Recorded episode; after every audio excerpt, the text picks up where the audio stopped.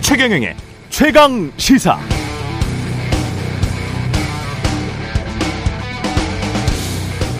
네, 아파트값 오르냐 내리냐 요즘 이게 부동산 시장의 핫 이슈인 것 같은데요. 언론이 잘 짚지 않는 중요한 포인트 두 가지를 기억하시기 바랍니다. 1.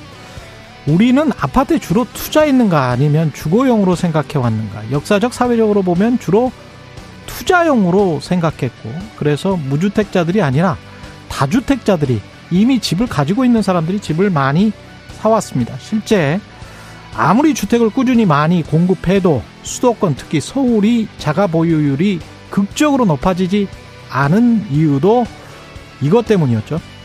2. 그렇다면 논리적으로 당연히 이렇게 물어봐야 합니다. 투자용으로 집을 살 다주택 소유자들이 지금 살 만한 가격인가? 그럴 만한 금리인가?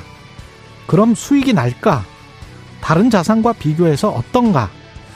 금리, 대출 이자의 수준을 고려해야 할 것이고 다른 대안이 되는 고금리 저위험 채권 미국 국채가 5%인 상황입니다. 고배당주 등의 수익률을 따져봐야겠죠. 그것들과 전월세 수익률 서울 수도권의 월세 수익률이 한 4% 되나요? 향후 시세 차익을 함께 고려해 볼 겁니다. 투자자의 관점에서도 지금 가격, 지금 금리, 지금의 시장 상황에서 기존 아파트에 손이 갈까? 여러분은 어떠십니까? 저는 아닌 것 같습니다.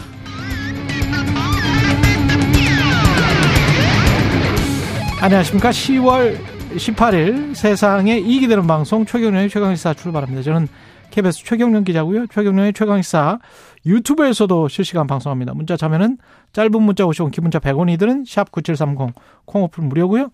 청취율 조사 기간인데요. 의견 보내주시는 분들 추첨해서 커피 쿠폰, 그중 베스트 의견 주시는 두 분께는 치킨 쿠폰 드리겠습니다. 전화 받으시면 최경련의 최강시사 잘 듣고 있다는 말씀 부탁드리고요. 오늘 최강시사 여러분들이 좋아하는 뉴스 박싱 확장판 예 준비되어 있고요. 금태섭 새로운 선택 대표에게 제 3지대 활성화 보관 들어보겠습니다. 끝으로 최근 여론조사 움직임도 이슈오도까지 이어가겠습니다.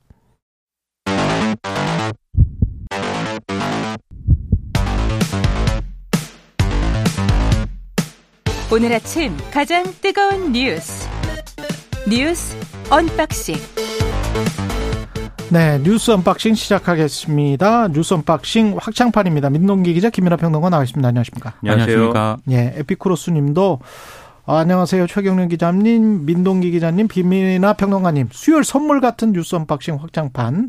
예, 다들 감기 조심하시길 바랍니다. 이렇게 격려 주셨습니다. 고맙습니다. 일단 바이든 대통령이 오늘 이스라엘을 방문하는데 처음부터 지금 삐걱거리네요. 그렇습니다. 예. 일단 바이든 대통령이 형식적으로는 이스라엘을 뭐 지지하는 그런 성격을 띠고는 있습니다만 내용적으로 들여다보면 이란의 개입 등 이 확정 가능성을 차단하는 그런 의도도 있는 것 같고요. 그리고 이스라엘의 과도한 공격을 좀 견제해서 가자 지구의 인도적 위기를 막아야 하는 그런 과제도 지금 안고 있는 것 같습니다. 실제로 이스라엘이 가자 지구 병원을 폭격을 해서 최소 500명이 숨졌다. 뭐 이런 보도까지 나오고 있는 그런 상황인데요. 예.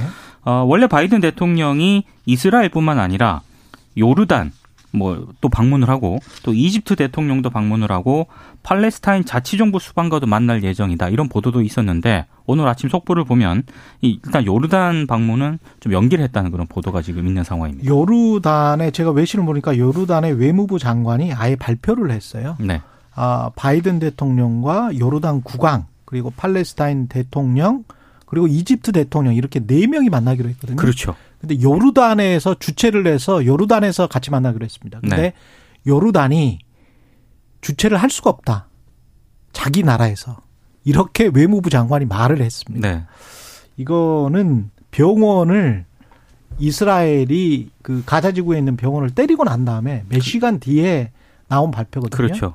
그러니까 그쪽 아랍계 사람들의 어떤 분노를 다시 한번 자극했다. 그렇게 해석할 수 있을 것 같습니다. 그래서요, 네. 이게 뉴욕 타임즈가 음. 도박이다. 라고 지금 평가를 하고 있습니다. 지금 상당, 우리 전시에 사실 미국 대통령이 전장 정뭐 전쟁이 일어나고 있는 나라 네. 이스라엘의 예, 다른 나라들도 마찬가지고 이게 사실 몇 번 안 되거든요. 그러니까 이게 미국 가, 역사로도 가자지구 예. 참상에 어쨌든 대통령이 직접 간 거 아니겠습니까? 그렇죠. 미국 대통령이 음. 일단 이 간 거 자체가 일단 연계되는 상황이 직면하게 되는데 이 자체가 일단 부담이고 그 미국이 꼬이고 있습니다. 지금. 그렇습니다. 그래서 예. 방문을 하고 나서 뭔가 성과를 내야 되는 거 아니겠습니까? 예. 근데 만약에 성과가 없다.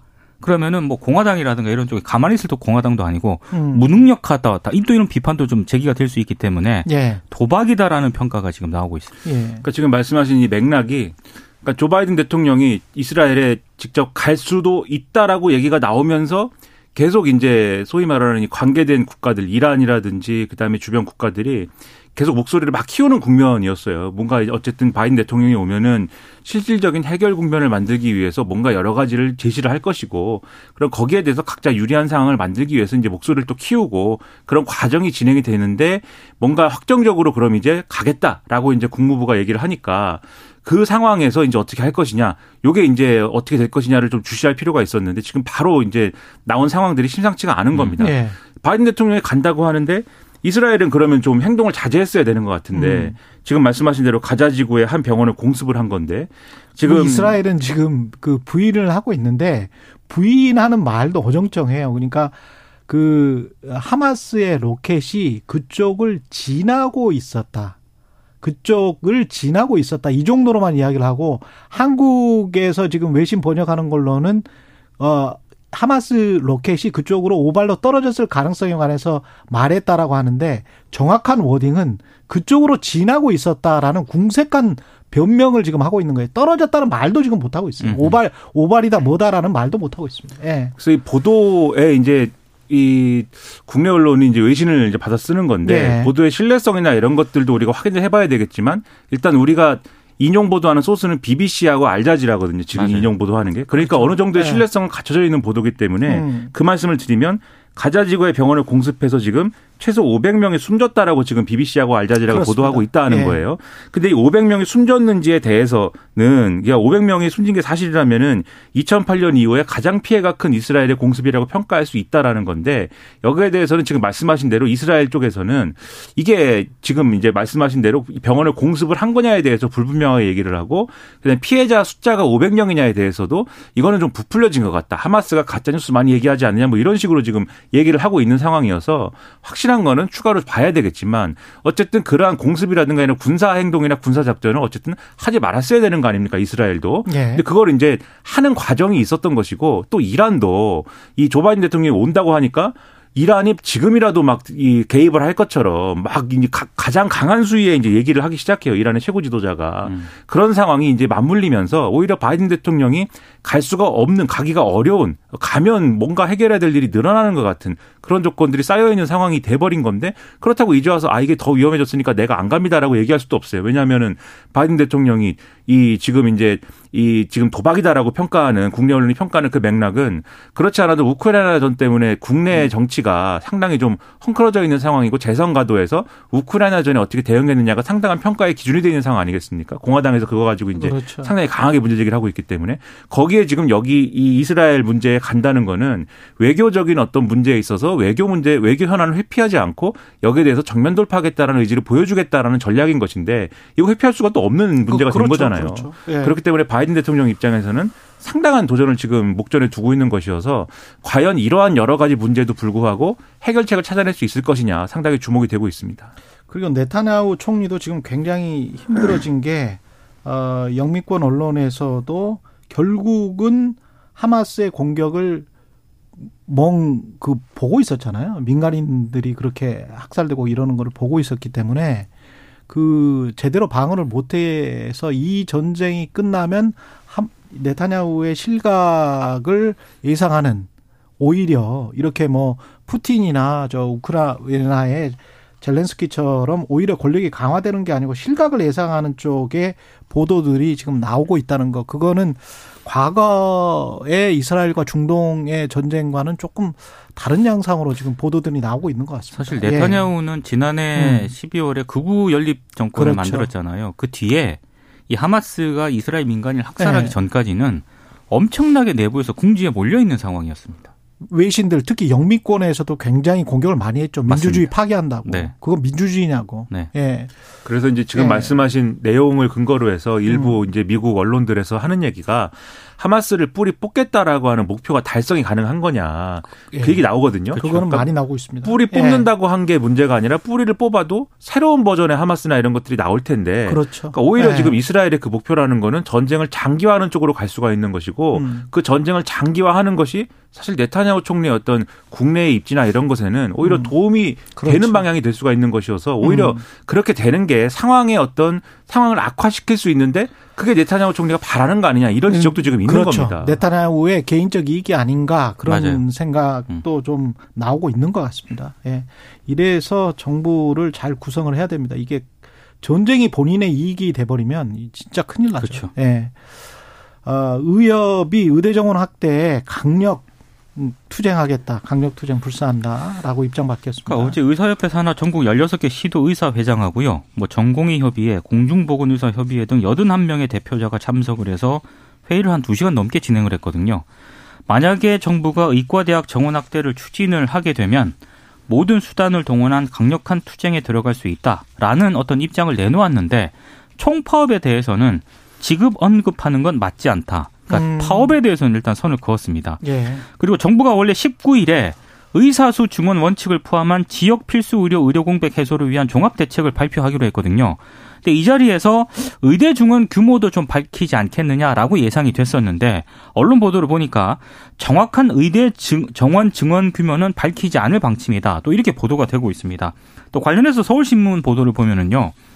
정부가 의대 정원 확대 계획을 당장 발표하지는 않고 적어도 연말까지는 의사협회 등과 협의하기로 했다. 또 이렇게 보도를 하고 있습니다. 그러니까 물밑에서 상당히 좀 논의가 일단 진행이 되는 건 분명한 것 같은데 오늘 뭐 일부 언론 보도를 또 보니까 그렇다라고 한다면 정부 여당이 왜 갑자기 의대 정원 확대를 꺼내 들었느냐 이 분석 기사를 좀 싣고 있더라고요. 예. 강서구 청장 보궐선거 참패 이후에 여론을 반전시킬 정책 의제로 이걸 선택을 했다라는 음. 분석이고요. 이게 왜냐하면 일단 의대 정원 확대는 국민 다수의 지지를 받고 있는 그런 측면이 있고 예. 또 하나는 문재인 정부가 추진하다 이거 못했잖아요. 음. 그래서 만약에 이걸 성공을 하게 되면 대비 효과를 좀 기대할 수 있다 이런 분석이 있는데 근데 이거는 이제 잘 됐을 때 얘기고요. 어, 일단 의사들이 만약에 계속 반발을 하게 되면은 한마디로 이제 일이 꼬이게 될 수 있다라고 하는 것이고 음. 또 하나는 이게 입시에서 이공계 의대 쏠림이 굉장히 심화되고 있는 거 그렇죠. 아니겠습니까? 예. 그 이 문제도 풀어야 되는데 여기에 대해서는 아직 뭐, 뭐 정부가 기- 가타부타지 말이 없는 그런 상황입니다. 그래서 이런 문제들 굉장히 복잡 다단한 문제들을 과연 정부가 풀 수 있느냐 또 이게 관건이 될 것 같습니다. 그러니까 이게 정치적인 맥락은 뭐 분명히 있겠죠. 뭐 역대 정부에서 어떤 정책을 추진할 때 아무런 정치적 고려가 없는 사안이 어디 있겠습니까? 그러니까 여러모로 지금 이제 총선도 앞두고 있고 어려운 상황에서 뭔가 민생 문제를 해결하겠다, 민생 드라이브를 걸겠다 이런 차원에서 국민이 당장 어려워하는 문제를 뭔가 풀어보자라고 하는 어떤 그러한 이제 의지가 실려 있는 건 분명한 사실인 것 같아요. 왜냐하면 이전까지는 뭐 예를 들면은 지금 이제 의사 정원에서 한 500명 정도 이제 늘리는 걸 기본으로 해가지고 검토를 한번 해보자라는 수준이 이 선거 이후에 이제 대통령이 뭔가 파격적으로 더 늘려라라고 해가지고 지금 정원이 한 1000명 정도 늘리자. 아니면 뭐 임기 내에 예를 들면 3천 명까지 한번 늘려보겠다. 일부 언론의 보도에 의하면은 음. 그런 얘기까지 막 나올 정도라고 하면은 뭔가 원래 생각했던 거에서 좀 더 속도를 내고 좀 더 파격적으로 해보자라는 게 분명히 힘이 실리고 있는 국면은 맞는데 근데 저는 그런 게 지금 필요하다 사실은 그 지금 이 언론 보도를 쭉 봐도 이 과거에 이제 문재인 정부가 추진할 때는 이게 무슨 의도가 있다, 포퓰리즘이다, 무슨 심지어는 뭐 언론의 논설위원이 김용익 사단의 사회주의 뭐 이 의료 음모이다 뭐 이랬는데 아, 어마어마했었습니다. 예. 네, 이랬는데 지금은 모든 거의 모든 보수 언론이 기본적으로 의사 수가 부족하기 때문에 늘려야 된다라는 거에서는 다 일단 인정해야 된다라고 깔고 들어가거든요. 최강 시사에서도 이거는 뭐 찬성한다라고 했었고 저는 이 정책 나오자마자 저는 찬성한다라고 그렇죠. 했잖아요. 근데 다시 한번 지적하지만 이게 한국에 의사가 있는 건 의사가 없는 건지 아니면 서울에 서울과 수도권에는 의사가 많은데 지방이 없는 건지 한국에 없는 건지 지방에 없는 건지를 생각을 해 보시면 답이 나와 나오죠. 나옵니다. 네. 그거는 이건 지역 균형 발전 문제하고도 얽혀 있고요. 실제로 제 주변에 의사가 많아서 실제 들은 이야기인데 서울과 수도권에서 가령 어떤 과에 수백만 원 정도의 월급 그 그들에게는 적어요. 그들에게는 5, 600만 원이면 굉장히 이제 적은 월급인데 5, 600만 원 정도의 월급밖에 못 받는 지금 문제가 되고 있는 소아과 같은 경우 지방으로 내려가면 수천만 원 받을 수 있습니다. 그렇죠. 그런데도 안 간다는 일반이도 수천만 원을 받을 수 있어요. 지난번에 산청에서 공공의료 비슷한 거 해가지고 수천만 원, 4억 정도, 3억 정도 주고 내려오라고 했는데 결국 못 갔잖아요. 그렇죠. 어떤 분이 갔냐면 70 넘으신 분들이 갔습니다. 넘으신 분이 갔습니다. 다 그런 상황이에요. 70, 80 되신 분들이 아직 의사 라이센스를 가지고 있기 때문에 그런 분들이 지방에서 뭐 집 지어준다고 하고 그런 요건까지 다 제공을 해주면 그럼 갑니다. 여기에서 서울에서 아이 키우고 교육시키고 문화 아, 생활 즐기려고 하는 의사, 가정 안 갑니다. 이게 무슨 문제냐? 돈의 문제가 아니라는 거지. 지역 균형 발전의 문제라는 그렇죠. 거죠. 결국은. 예. 그래서 이제 풀기 어려운 난제이고 지금 말씀드린 게 근데 그 모든 조건의 전제가 되는 게 어쨌든 간에 그게 뭐 일, 일순간에 예를 들면은 오늘 당장 예를 들면은 의대 정원을 뭐 천 명 늘린다고 해서 이제 해결될 문제가 아닐 수 있겠죠. 그렇죠. 그런데 그 모든 것의 전제가 되는 건 어쨌든 정원을 어쨌든 간에 늘리는 것부터 시작을 한다. 이게 일차적으로는 이제 전제가 돼야 되고 그다음에 늘린다고만 해서 이 해결이 되는 게 아니다. 그게 말씀하신 이제 서울 쏠림 현상을 해결해야 되고 그다음에 특정 이제 그 과에 이제 돈 버는 과에 이제 집중되는 것을 해결해야 되고 두 가지를 해결해야 되는데 그것을 해결하기 위한 여러 가지 이제 논의라든가 거, 검토하는 제도라든가 사실 전 정권 때 얘기를 안 한 게 아니에요. 전 정권뿐만입니까? 이전에 얘기를 안 한 게 아니에요. 다 알고 있어요. 사실 그렇죠. 근본적인 문제는 지역 균형 발전이라는 걸 다 알고 있어요. 그 지역 균형 발전이기도 네. 하고 이제 고 얘기에 덧붙여 가지고 공공 의료 문제가 있고 그렇죠. 의대 문제에 좁혀서 얘기하면 그러니까 지역에 예를 들면 공공의대를 설립을 하고 그다음에 음. 지역 의사제 예를 들면 공공의대에 입학할 때부터 거기서 일해서 거기에 이제 예를 들면 공공의료 기관을 설립을 하는 문제까지 다 고려를 해서 일정 기간 이상은 이제 그 지역에서 이제 의료 의료 기관에서 일을 하게 한다든지 예를 들면 일본 같은 경우에는 그런 제도를 운영한다는 거잖아요. 음. 물론 그걸 하기 위해서라도 이제 지역 균형 발전이 같이 들어가야 되겠지만 예. 그래서 그런 것들을 한다든지 이런 패키지로 들어가는 제도라든가 이런 것도 다 논의를 했거든요. 근데 할 때마다 어쨌든 의료 일반에서의 어떤 반발과 그리고 여기에 정치 논리를 섞어서 이제 정치권에 이제 자기 지역 유리하게 이제 얘기하려고 하는 것에 따라서 남의 지역에서 얘기하면 반대하고 우리 지역에서 그 얘기하면 찬성하고 이런 습성과 그리고 그걸 핑계로 해서 자기들의 이익만 얘기하려고 하는 의료계 반발과 이런 게 다 뒤섞여가고 증가 안된 거예요. 음. 그럼 이 갈등을 잘 조율해 가지고 잘 해결하려고 하는 정부의 리더십이나 이런 게 중요한데 지금 예를 들면은 정부가 힘이 있어서 정말 국민들의 어떤 지지도 많이 받고 정부 여당도 국민들이 볼 때아 저 정치 세력에게 한번 맡겨봐야 되겠어 이런 좋은 분위기면 이것도 이제 기대를 걸고 한번 지켜보겠는데 지금 그런 상황도 또 아니기 때문에 네. 좀 불안불안하다는 거죠 국민들이 볼 그렇죠. 때는 그래서 네. 해결해야 될 문제가 많으니까 음. 좀 신뢰를 가지고 갈 수 있도록 최선을 다해줬으면 좋겠다 이 말씀을 그래서 드리는 겁니다. 다만 그 언론 문제는 좀 잠깐 얘기를 하면은요. 예. 조선일보가 지금 이 기획 기사를 싣고 있거든요. 근데 문제를 너무나도 잘 알고 있습니다. 예. 근데 마치 정부가 이렇게 의대 정원 정원만 늘리면 다 문제가 해결되는 양. 아니 정 네. 정부가 이렇게 의대 정원 발표했을 때그 네. 그 시점에 맞춰서 이렇게 기획 기사를 어떻게 실었는가가 아. 개인적으로 궁금하고 또 네. 하나는 아니 이렇게 문제의 본질을 잘 알고 있는 매체에서 음. 왜 지난 정부에서는 그렇게 반대를 했을까? 네. 굉장히 문제 좀 문제가 심각하다는 식으로 기사를 많이 썼거든요. 네. 근데 이게 의대 정원 늘리는 것과 그다음에 현재 얼마나 많은 사람들이 의사 수가 부족해가지고 고통을 겪고 있는가에 대해서는 기획기사에서 잘 써요. 근데 그렇죠. 이게 한 발 더 나아가서 예를 들면은 지역 지금 말씀드린 지역 음. 의사제라든지 그다음에 공공의료를 확충해야 된다든지 이런 조금 이 찬반이 갈리고 논란이 있을 만한 어떤 그런 주제를 다루기 시작하면은 그거는 찬반 논란이 크게 붙기 때문에 거기서부터는 그렇죠. 스탠스가 완전히 달라질 수가 있습니다. 지금 문제가. 그렇죠. 그러면 거기서부터 이 얘기가 진행이 안 되고 오히려 거기서부터 거꾸로 그래서 거봐라 안 되는 거다. 그렇기 때문에 의사정원 못 늘리는 거다. 거꾸로 가기 시작하거든요, 얘기가. 이거를 탈피해야 되는데 그걸 탈피해야 되는 국면에 과연 그 신문들이 계속 이 기획기사 쓸 수 있을까? 저는 그런 걱정이 들어서 기획기사 지금 쓰는 건 좋은데 그럴 때 용기 있게 밀고 나가는 그런 어떤 배포를 보고 싶다. 그렇게 할 수 있을까 의문이 들지만 기대를 하고 있습니다. 자꾸 공정 공정 그러는데 지난번에 언론중재법 문재인 정부 때 나왔을 때도 최경련 최강 시사에서 어 강력하게 대놓고 반대를 했었고 음. 몇번 반대를 했습니다. 지금 그때 징벌적 손해배상 나왔을 때도 반대를 했었잖아요.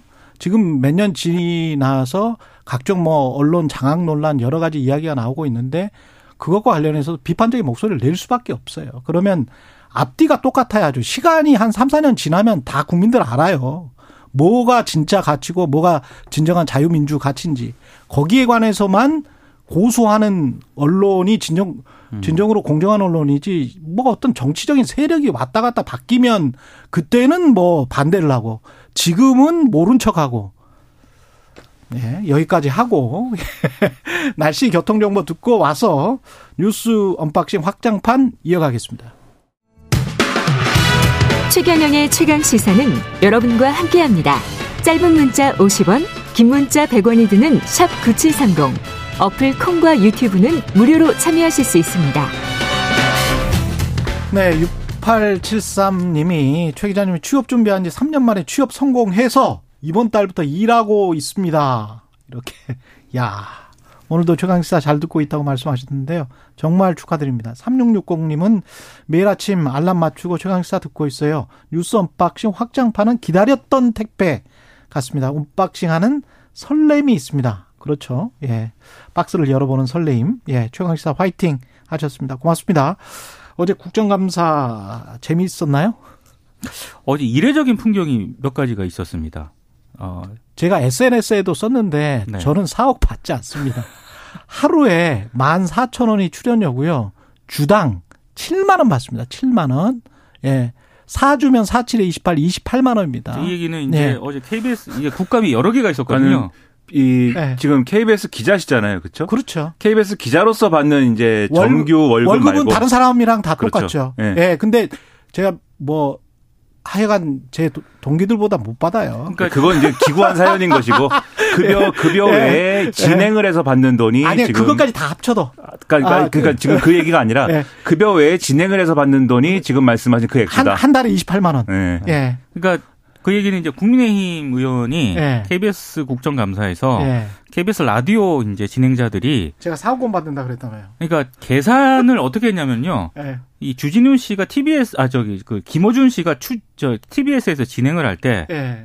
회당 200만 원 받았다. 음. 그 얘기가 있었잖아요. 네. 이제 그걸 바탕으로 계산을 한 겁니다. 어. 그러니까 회당 200만 원이고 주 그러면 1000만 원 한 달이면 4천만 원, 네. 1년이면 그래서 이렇게 받는 것 아니냐. 이제 요런 식으로 계산을 한 건데 네. 네, 뭐 아까 직접 말씀을 하셨으니까 네.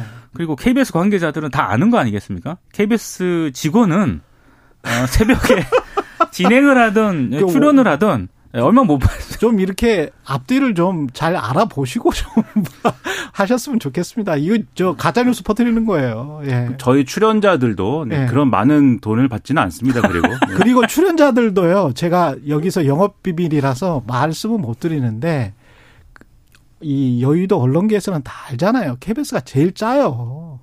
수신료 정말 아끼고 지금 하고 있습니다. KBS가 이분들 지금 다른 데에서는 우리보다 50% 100%더 줘요. 아유.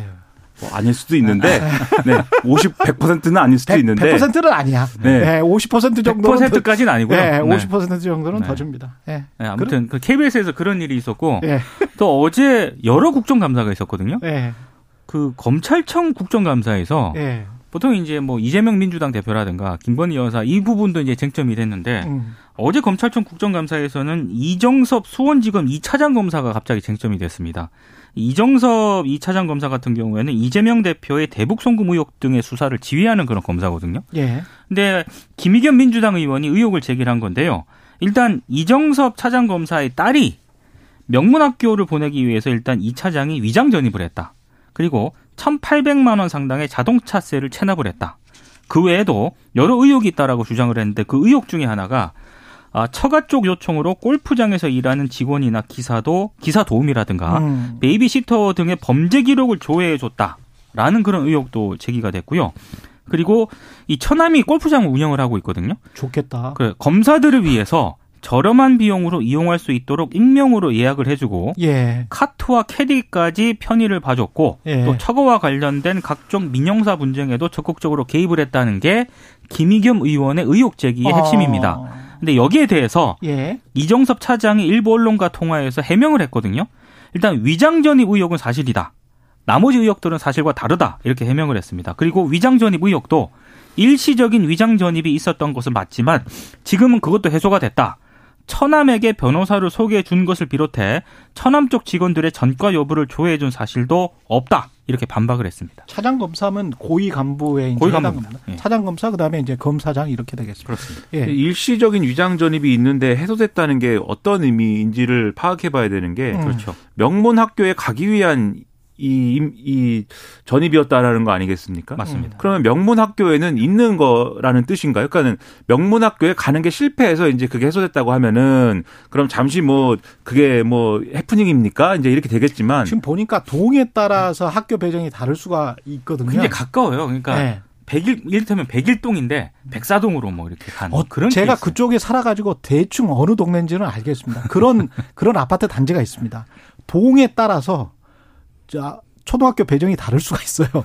어. 그러니까 결국은 네. 명문학교에 간거 아닙니까? 결국 예. 명문학교에 갔는데 음. 간 이후에 그러면 이제 갔으니까 이제 됐다 하고 뭐이 음. 위장 전입 상황을 해소했다라고 하면은 예. 목적을 달성했으니까 위장 전입을 해소한 거 아닙니까? 그렇죠. 그럼 그게 무슨 의미가 있습니까? 지금 이게 어떤 의혹을 제기하는 데 있어서 네. 그건 해소된 게 아니라 이러한 네. 꼼수를 쓴 거에 대해서 본인이 어떤 뭐 반성을 하든가 뭐 그런 일이 있어야 되는 것일 것 같고 음. 그다음에 의혹을 제기한 거에 대해서는 이 의혹이 내가 사실이 아니다.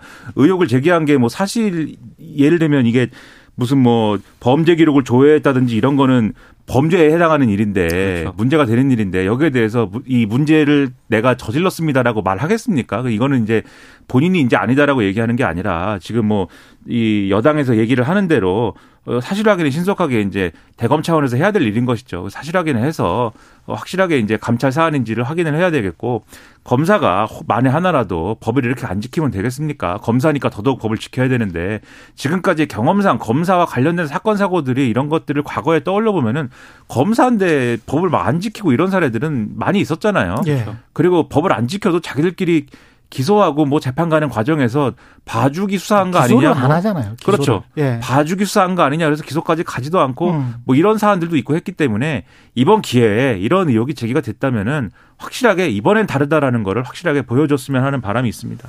바람은 아, 기대는 무너질 겁니다. 늘. 예. 아니 근데 너무 또 이제 우리가 비관만 얘기하기 그러니까 늘 그랬어. 늘. 네, 그 검찰 낙관을 쪽은- 가지고 예, 네, 검찰 낙관을 쪽은- 가지고 사세요. 검찰 네. 쪽은 늘 그랬어요. 너무 이제 비관만 하며 사시니까 건강이 안 좋아질 수도 있고 예, 걱정이 요새- 제가 많이 예, 돼요. 예, 네. 고맙습니다. 제가 심장이 요새 좀 안 좋습니다. 예. 그 요새 안 좋으신 분들이 있, 있는 것 같더라고요. 예.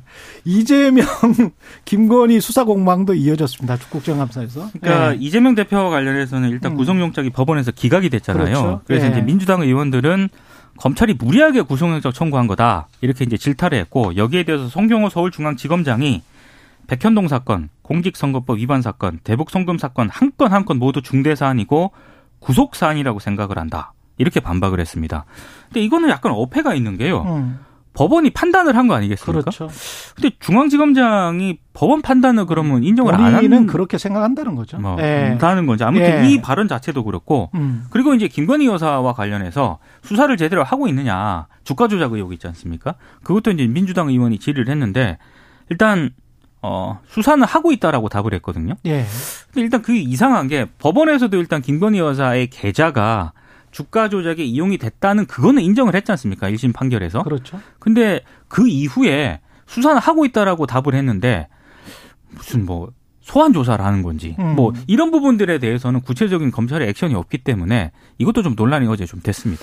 저는 이해가 잘 안 되는 게 수사에 대해서 그러니까 수사와 내용에 대해서 검사가 국회에 나와서 어쨌든 이 지검장 검사지 않습니까? 검사 국회에 나와서 수사의 내용에 대해서 구체적으로 그 코치코치 얘기하지 않는 게 맞고요. 일단 그리고 이 법원의 어쨌든 판단의 필요에 따라서 이제 이 검사가 구속 여부가 필요한지에 대해서 법원에 묻는 절차인 것이지 구속영장 청구하는 것은 우리가 구속이 필요하다고 하는데 법원은 왜 구속영장 안 내줍니까라고 화내는 절차가 아니거든요. 그렇죠. 그러니까 제가 말씀드리는 건 뭐냐면 여기서 그 국민의 대표가 궁금해하는 거에 대해서 팩트를 확인해주고 사실관계를 확인해주고 사실관계를 확인해줄 수 없는 영역에 대해서는 확인해줄 수 없다라고 대답하면 되는 자리인 것이지 그렇죠. 이거의 성격에 대해서 같이 판단을 하고 이런 자리가 아닙니다 이 자리가. 음. 근데 예를 들면은 야당 의원이 이 이재명 대표 수사라든가 구속영장 기각에 대해서 가치 평가를 한다고 해서 거기에 대해서 이런 식으로 반론을 하는 것이 온당하냐 이거예요. 본인까지. 그렇죠. 공무원인 본인까지. 그렇죠. 예. 검사가 뭐 술자리에서 막 이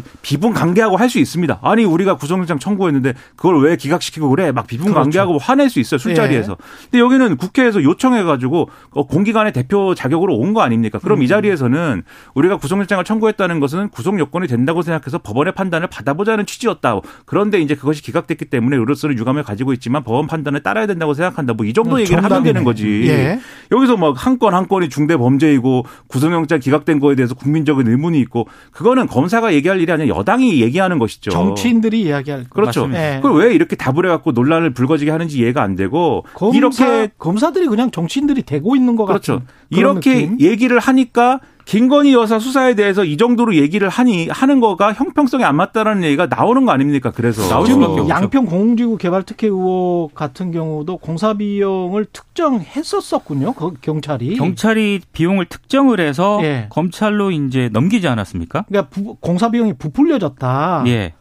어, 그래, 그렇게 해서 개발 부담금 산정할 때 공사 비용을 부풀려 가지고 비용을 부풀렸으니까 당연히 이제 돌려받는 액수도 더 많아지는 거거든요. 그러니까 경찰이 예. 이거를 특정을 했으면 예. 검찰에 넘겼을 거라고 당연히 생각을 했잖아요. 근데 공소장에는 없어요. 그러니까 한주 천준호 의원이 어제 음. 물었어요. 그거 계산을 했는데 계산해서 검찰에 송치했냐 를 물으니까 예. 어, 경기 남부청 광역수사단장이 담당인데 예. 뭐라고 답을 하냐면 계산은 했다. 그런데 소, 어, 검찰의 특정 금액을 어, 송치했는지는 기억나지 않는다라고 답을 했거든요.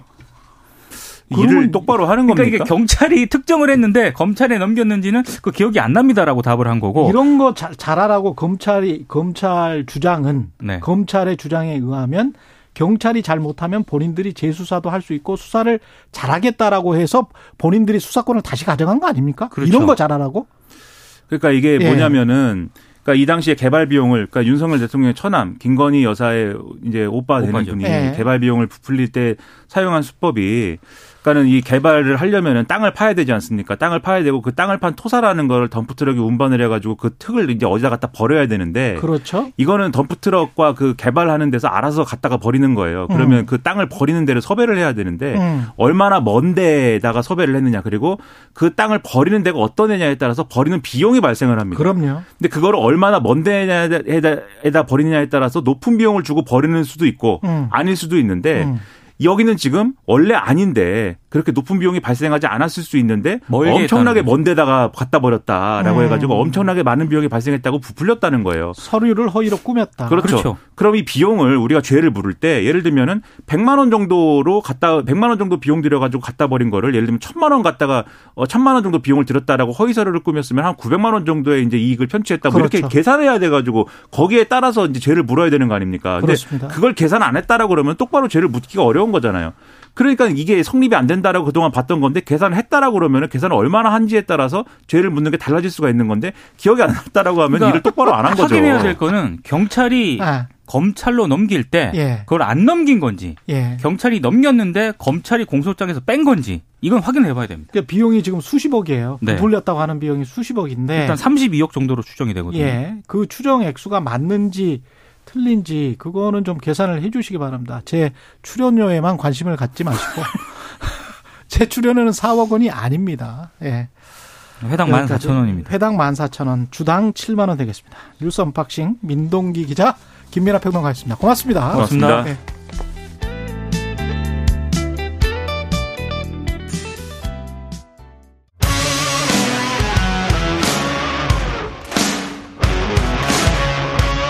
오늘 하루 이슈의 중심 최경영의 최강 시사.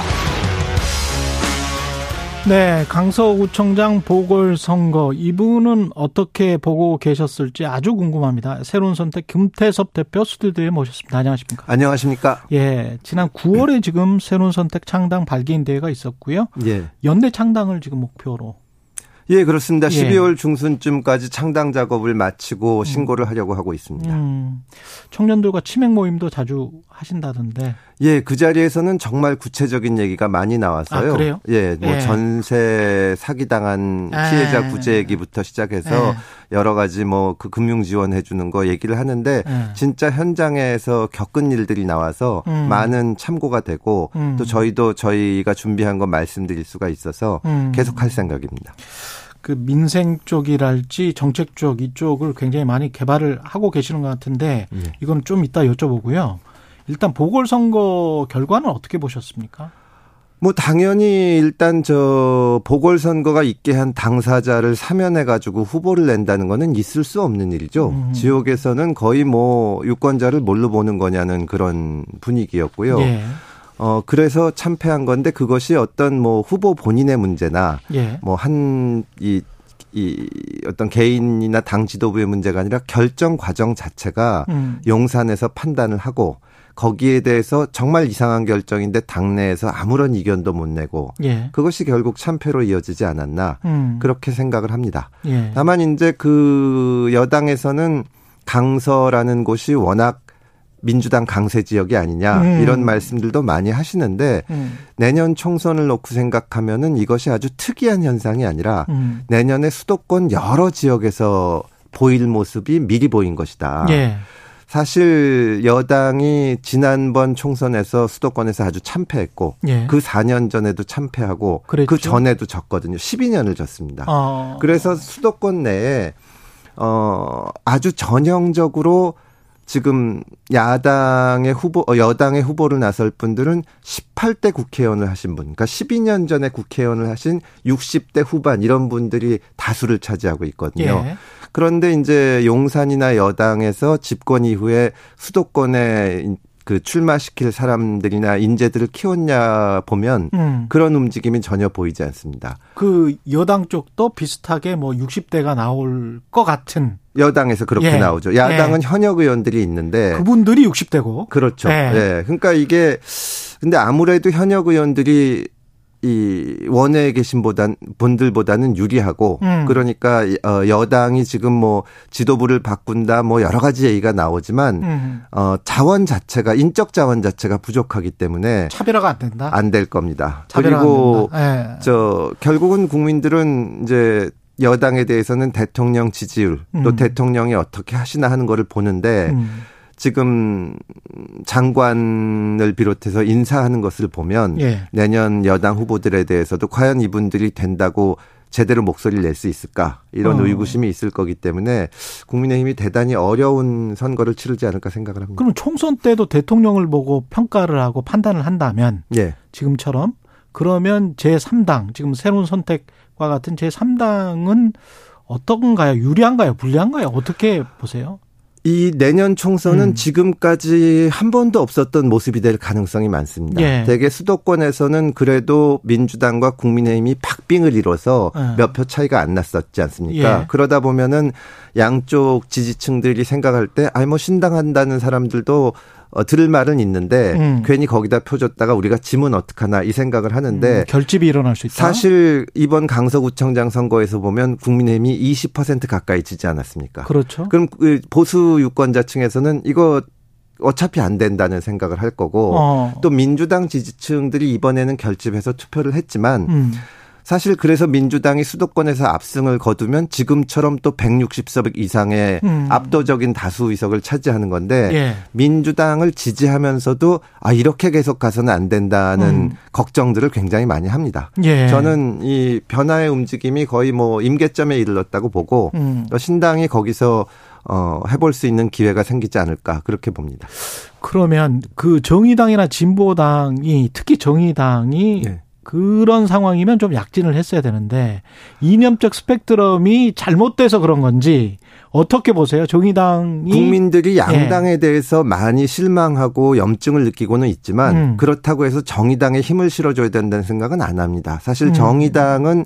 지난번 문재인 정부 때 조국 사태를 거치고 또 선거법 개정 과정을 거치면서 정말 유권자들한테는 신뢰를 잃은 상황이거든요. 음. 거기에 대해서 반성하는 모습을 보여주지도 못했고 예. 그리고 이제 어떻게 보면 이념에 매달려서 예. 실질적인 어떤 변화의 해결책을 제시하거나 하지를 못했기 때문에 예. 국민들이 양당에 실망하는 것만큼 음. 기존의 진보 정당에도 희망을 기대를 하지를 않고 있습니다. 그러면 예. 제가 잘 몰라서 그러는데 네. 새로운 선택은 음. 새로운 이게 딱 뭐 무 자르듯이 할 수는 없겠지만 네. 새로운 보수입니까? 새로운 진보입니까? 새로운 중도입니까? 뭐라고 정의를 해야 될까요? 그 질문을 많이 하시는데 예. 지금 유권자들이 바라는 거는 새로운 진보, 새로운 보수, 새로운 중도 이것이 아니고 예. 진보든 보수든 시민들의 삶에 좀 도움이 되게 힘을 합치라는 겁니다. 어. 저희는 힘을 모으자. 음. 연대와 통합을 하려는 거지. 예. 지금 뭐 저 민주당이나 국민의힘이 좀 덜 진보적이어서 음. 혹은 덜 보수적이어서 유권자들이 염증을 내는 게 아니거든요. 예. 그런데 새롭게 등장하는 신당이 우리는 이번에 보수를 제대로 해보겠다. 예. 진보 우리는 진보다. 이거 가지고는 저는 의미가 없다고 봅니다. 그, 그 민생이란 말이 통합과 연대란 말이 좀 추상적이어서 저는 추상적이라고 생각을 가령 뭐 예. 이제 그 어떤 특정 세금, 예. 뭐 법인세, 예. 뭐 종부세, 예. 뭐 이런 게 나왔을 때 이제 이익과 이익이 부딪히잖아요. 그렇죠. 그게 이제 예. 대표적으로 나타낸 것이 예. 이박 좀 오래된 일이지만 박근혜 정부 때 연말 정산 방법을 완전히 바꿨거든요. 음. 그게 사실은 중산층 서민한테 유리한 이, 음. 말하자면 방향이었는데, 방향이었는데, 민주당에서 반대했습니다. 음. 왜냐하면 보수 정당이 하니까. 음. 그러니까 사실은 지금 국민의힘이나 민주당은 보수 진보가 의미가 없는 게 예. 상대방 쪽에서 뭐 예를 들어서 보수 집권했을 때 진보적인 정책을 내놔도 반대하고 예. 또 진보 민주당이 잡았을 때 약간 보수적인 정책을 내놔도 국민의힘에서 반대하거든요. 어. 국민들이 화를 내는 거는 예. 이게 보수 진보가 아니라 그냥 상대방에서 하는 거는 아 저 친일파 놈들이 하는 건 다 틀렸다. 음. 혹은 좌파 세력 반국가 세력이 하는 건 다 틀렸다. 그게 바뀌지 않으면은 어, 뭐, 진보 보수 뭘 하든 소용이 없다고 보는 겁니다. 그러면 제가 네. 이렇게 이해할 수 있을까요? 이미 어지간히 좋은 정책은 사실 미국이건 한국이건 정책들은 많이 나왔다. 네. 이걸 합, 그 실천적으로 합의시킬 수 있는 어떤 삼권력이 필요하다. 그렇죠. 왜냐하면 아.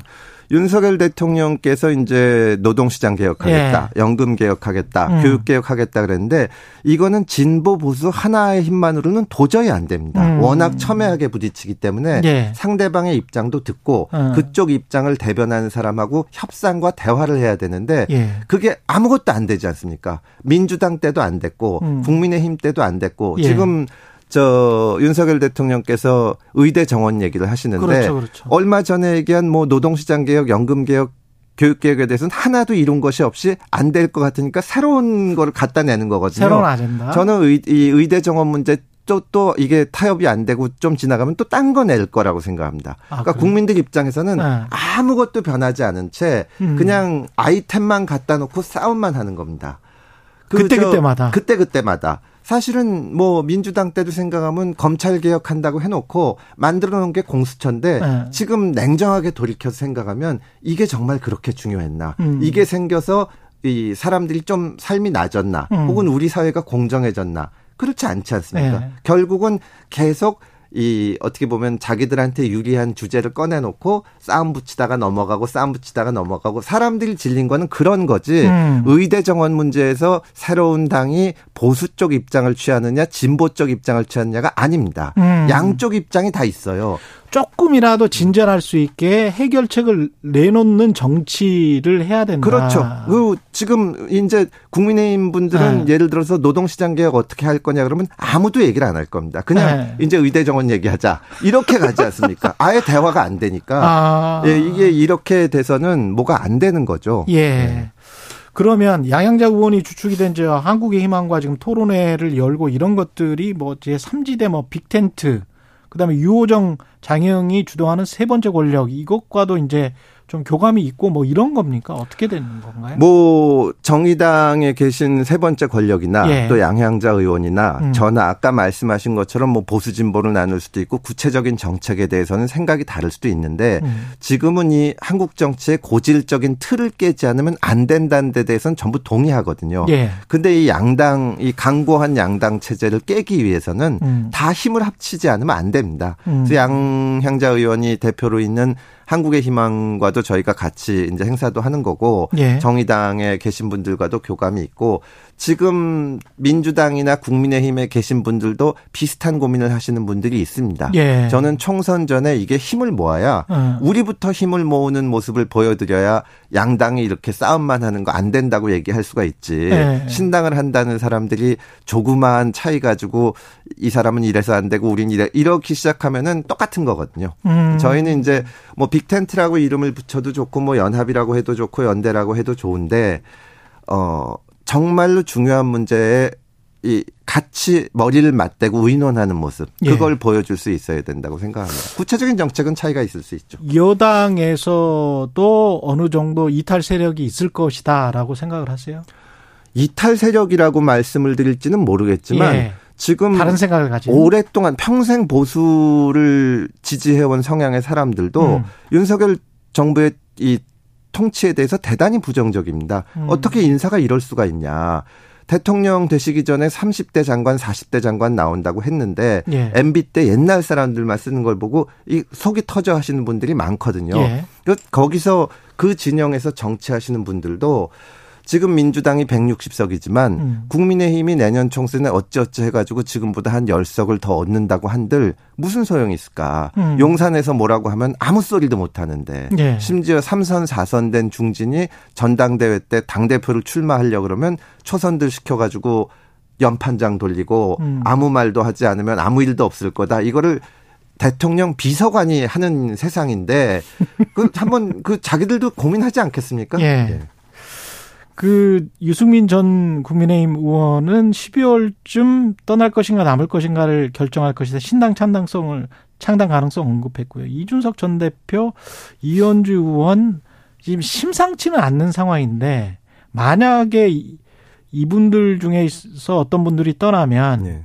이분들도 어떤 연대와 통합 제3지대 이렇게 되는 겁니까? 어떻게 이게 보세요? 힘을 모으기 위해서는 각자가 처한 데서 고민하고 결심하는 과정을 존중하고 기다려야 됩니다. 예. 뭐 그분들이 나오면 같이 하겠다 이렇게 미리 말씀 뭐 특정인들에 대해서 말씀하시는 건 안 맞는데 네. 다만 지금 국민의힘에 계신 분들이건 민주당에 계신 분들이건 어쨌든 마지막까지 그 당을 제대로 만들려고 노력은 할 겁니다. 음. 다만 저희가 판단하기로는 그럴 단계는 지났다. 어렵다. 예, 저뭐 그 예를 들어서 이준석 전 대표는 국민의힘의 직전 대표고 음. 무슨 뭐 재건축위원회니 뭐 국민의힘 바로 세, 바로 세우기 이런 거를 하시는데 과연 국민의힘이 바로 쓸까? 음. 정말 그 이 문재인 정부 때도 마찬가지였고 보수 정부 때는 더 말할 나위도 없고 예. 대통령 한마디에 여당은 그냥 따라만 가는 이거 이거를 부수지 않으면 안 되는 거죠. 대통령이 예. 갑자기 변할 가능성은 없습니까? 이게 역대 대통령이 다 음. 비슷한 모습을 보였는데 예. 윤석열, 문재인, 박근혜 대통령 이 똑같은 문제점들이 있었는데 이건 개인의 문제가 아니라 구조적인 문제라고 아, 봐야? 됩니다. 예. 그래서 이거는 사실은 저희가 얘기하는 거는 조금 시간을 두고 보면은 결국은 개헌을 비롯해서 음. 정치 시스템 자체를 바꿔야 되고 예. 저희가 그 주춧돌을 놓으려고 하는 거거든요. 음. 윤석열 대통령이 역대 대통령 중에 특별히 뭐 개인적으로 문제가 있다고 생각은 하지 않는데 음. 문재인 대통령 때도 당내 다른 이견이 나오는 것을 강성 지지층들이 나와서 말렸고 예. 뭐 무슨 얘기 뭐 공수처 만들자 그러면 인이 하고 싶은 대로 다 해. 음. 그래서 지금 우리가 문재인 정부 5년 거쳐서 생긴 거는 집값은 엄청나게 뛰고 공수처 하나 생긴 거 아닙니까? 음. 이런 거를 바꿔야죠. 그거는 대통령이 개인적으로 바뀌어서 될 문제는 아니고 또? 바뀌 바뀌지도 않을 겁니다. 대통령제의 속성, 권력 집중의 속성이 이- 지금 이- 우리 헌법은 네. 대통령 한 사람한테 모든 권한이 집중돼 있고 음. 그러다 보니까 야당은 이 5년 동안 아무 성과도 못 내게 하는 게 가장 영리한 선택이거든요. 예. 야당은 발목을 잡을 수밖에 없는 겁니다. 민주당 지금 방송법 개정 무슨 뭐 노란봉투법 음. 얘기하는데 자기들이 집권할 땐 전혀 안 한 거예요. 음. 그걸 내밀어 가지고 윤석열 정부를 방해하는 겁니다. 음. 만약에 민주당이 저 다음번 대선에서 정권을 잡으면 국민의힘은 똑같은 거 할 겁니다. 그러면 대통령은 또 이 민주당 대통령이 지금 윤석열 대통령하고 똑같은 모습 보이면서 예. 저이 이 말하자면 반국가 세력 이런 얘기 할 거고 예. 이거는 대통령 개인의 문제가 아니라 정치 시스템 자체를 바꿔야 된다. 그래서 신당을 하는 겁니다. 정치 시스템을 바꿔야 네. 된다. 그럼에도 대통령이 어떤 조언을 해주고 조금 좀 방향을 틀었으면 좋겠다라고 네. 하- 생각하시는 건 없을까요? 일단 다양한 의견을 가진 사람들의 얘기를 들으셔야 되고 음. 그것을 유권자들이 느끼게 해야 되는데 그게 아주 이 유권자들한테 깊은 인상을 남기는 것은 인사를 통해서 해야 됩니다. 예. 지금 1년 7개월 동안 인사를 보면서 국민들이 이렇게 아 이거 좀 바뀌겠구나 하고 느낀 게 거의 없거든요. 음. 지금 요번에 국민의힘 지도부가 또 바뀌었는데 예. 그걸 보고도 아 이게 뭐 전에 있던 분들이랑 뭐가 달라 다 그렇게 생각하지 않습니까? 예. 예. 그 강서구청장 선거 결과가 민주당에게는 이득입니까? 아니면 장기적으로 총선에 봤을 때 민주당은 뭐 오만해지지 말자라고 몸을 낮추고는 있습니다만은 어떻게 보세요? 민주당이 지금 강서구에 국회의원이 세 분 계신데 음. 전부 민주당이죠. 예. 그리고 이제 거기에 원외 지역 위원 국민의힘의 지역위원장들을 보면 어 18대 의원 하신 분이 계시고 또 어, 지난번에 출마 못 하신 김성태 전 국민의힘 원내대표가 계시고 또 다른 분은 이번에 구청장 경선에 나온 분인데 음. 민주당은 어쨌든 지금 현재 반사적 이득을 본 것이 그대로 나타난 겁니다. 예. 여기서 변화하지 않고 계속 어, 이제 국민의힘도 똑같고 신당도 안 나타나고 하면 민주당은 수도권을 중심으로 해서 지금과 비슷한 정도 과반 음. 의석을 얻을 거라는 생각을 할, 할 건데 예. 다만 유권자들도 그 모습을 참아내는데 이제 한계점에 이르렀거든요. 음. 변화하지 못하면 거기도 이대로 가진 못할 겁니다. 국민의힘 같은 경우는 이기 지도부 체제인데 예. 그 이준석 전 대표는 2주를 버티기 힘들 것이다 이렇게 평가를 하고 있거든요. 이게 좀 해체되고 혁신이나 뭐 비대위 쪽으로 갈 가능성에 관해서는 어떻게 보십니까? 글쎄요, 근데 이준석 대표의 진단에 저도 동의를 하는데 음. 이준석 대표에게 지금 국민의힘 계신 분 중에 대표를 하나 골라서 써봐라. 누가 하면 잘할 것 같냐? 음. 그러면 없을 거예요. 지금 이 용산과 당의 관계가 바뀌지 않으면 아. 누가 가도 마찬가지입니다. 예. 총선이 유, 결국은 정권 심판, 정권 평가 네. 또는 윤석열 대 이재명 네. 이 구도로 가버리면 아까 말씀은 그 그래도 이제 어떤 둘 다의 염증을 느끼는 사람들이 삼지대로 그렇죠. 지금 이제 했는데. 요번 그 선거에도 나왔지만 음. 아무래도 집권 2년 만에 치러지는 총선이니까 정권에 대한 중간 평가의 성격을 갖는 선거인데 네.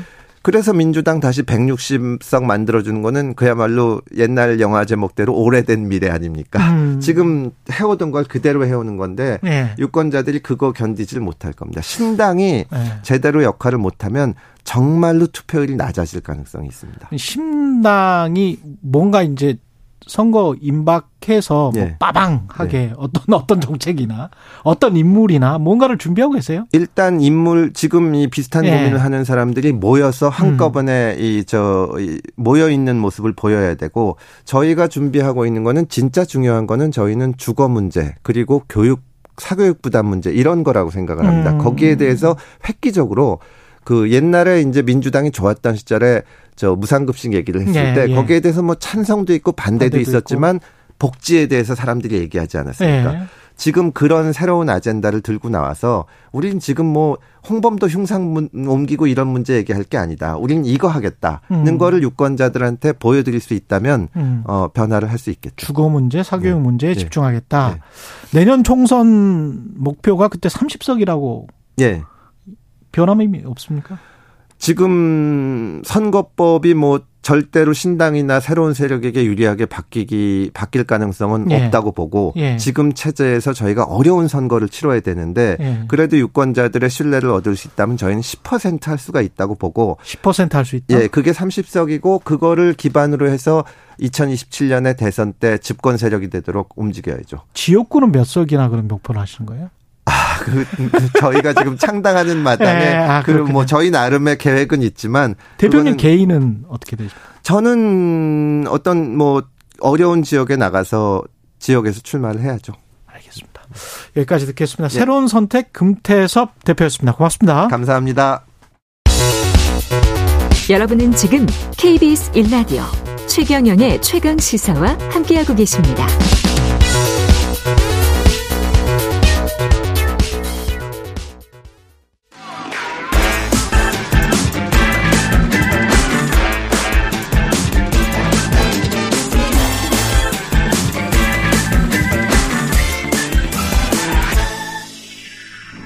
네, 한 번 더 뉴스 오늘은 경향신문 박순봉 기자와 함께합니다. 안녕하십니까? 네, 안녕하세요.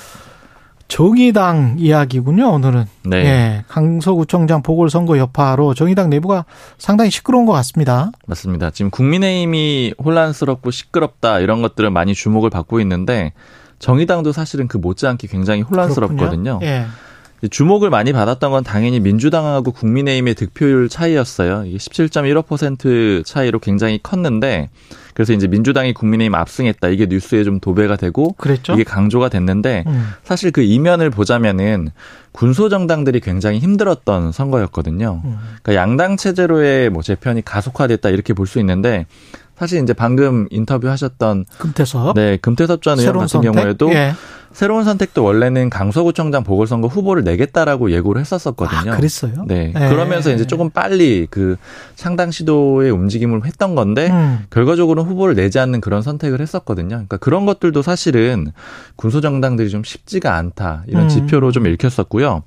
결과적으로 그리고 우리공화당 후보 같은 경우에도 이제 국민의힘이랑 그 단일화를 했었거든요. 아, 그랬습니까? 네, 그래서 이제 네. 여러저러 그 군소정당 후보들이 나오려고 노력은 했었는데 음. 결과적으로는 네 개 정당 후보가 나왔었고요. 예. 그러니까 안 나온 것들도 좀 어려운 거였고 결과적으로 수치를 보니까 역시나 어려웠습니다. 군소정당은 네 개가 나왔다. 맞습니다. 예. 수치를 좀 불러드리면은 권수정 정의당 후보는 1.83% 얻었고요. 1.83? 네. 예. 권혜인 진보당 후보는 1.38%. 그리고 고영일 자유통일당 후보는 0.66%, 김유리 녹색당 후보는 0.21% 얻었는데 그러니까 제일 높은 정의당 후보가 1.83%. 그러니까 1%대밖에 못 얻었어요.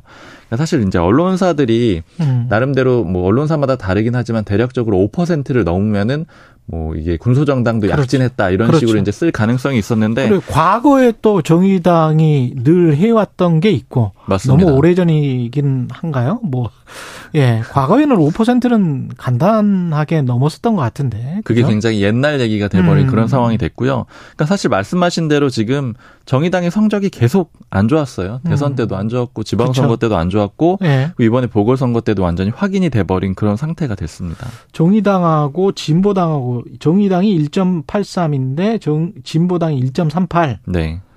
아, 그 정의당 입장으로서는 굴욕 일 수도 있을 것 같습니다. 네, 사실 그죠? 두 정당이 네. 가깝고도 먼 사이 이렇게 볼 수 있거든요. 그렇죠. 왜냐면 이제 진보 진영 계열에 있기 때문에 뭐 비슷하다 성향상으로 유사하다라고 볼 수 있지만 당세가 다를 걸요. 당세도 다르고 네. 라이벌 관계처럼 되어 버렸어요. 음. 이제는 그러니까 서로 누가 삼정당 자리를 차지하느냐 이런 걸 가지고 진보당에서는 좀 공격적으로 나서고 있는 그런 상황이거든요. 예. 물론 정의당 입장에서는 자기들은 이제 원내 의석수도 많고 삼정당의 그 입지는 굉장히 오래됐잖아요. 그래서 그렇죠. 이제 전혀 상대가 안 된다 이런 입장인데 사실 제가 선거 전에 양쪽 정당 인사들 다 통화를 해봤는데 정의당에서 하는 얘기는 그 굳이 진보당은 우리의 경쟁 상대가 아니다. 그러니까 어. 삼정당의 입지 자체는 우리가 오랫동안 갖고 있었던 거니까 국민들은 그 인식이 명확하다라는 그런 입장이었고 음. 진보당 같은 경우에는 삼정당 자리를 차지하겠다. 이게 아예 이제 후보가 내세우는 그런 말이었어요. 3위 싸움이 치열했군요. 네. 그런데 네.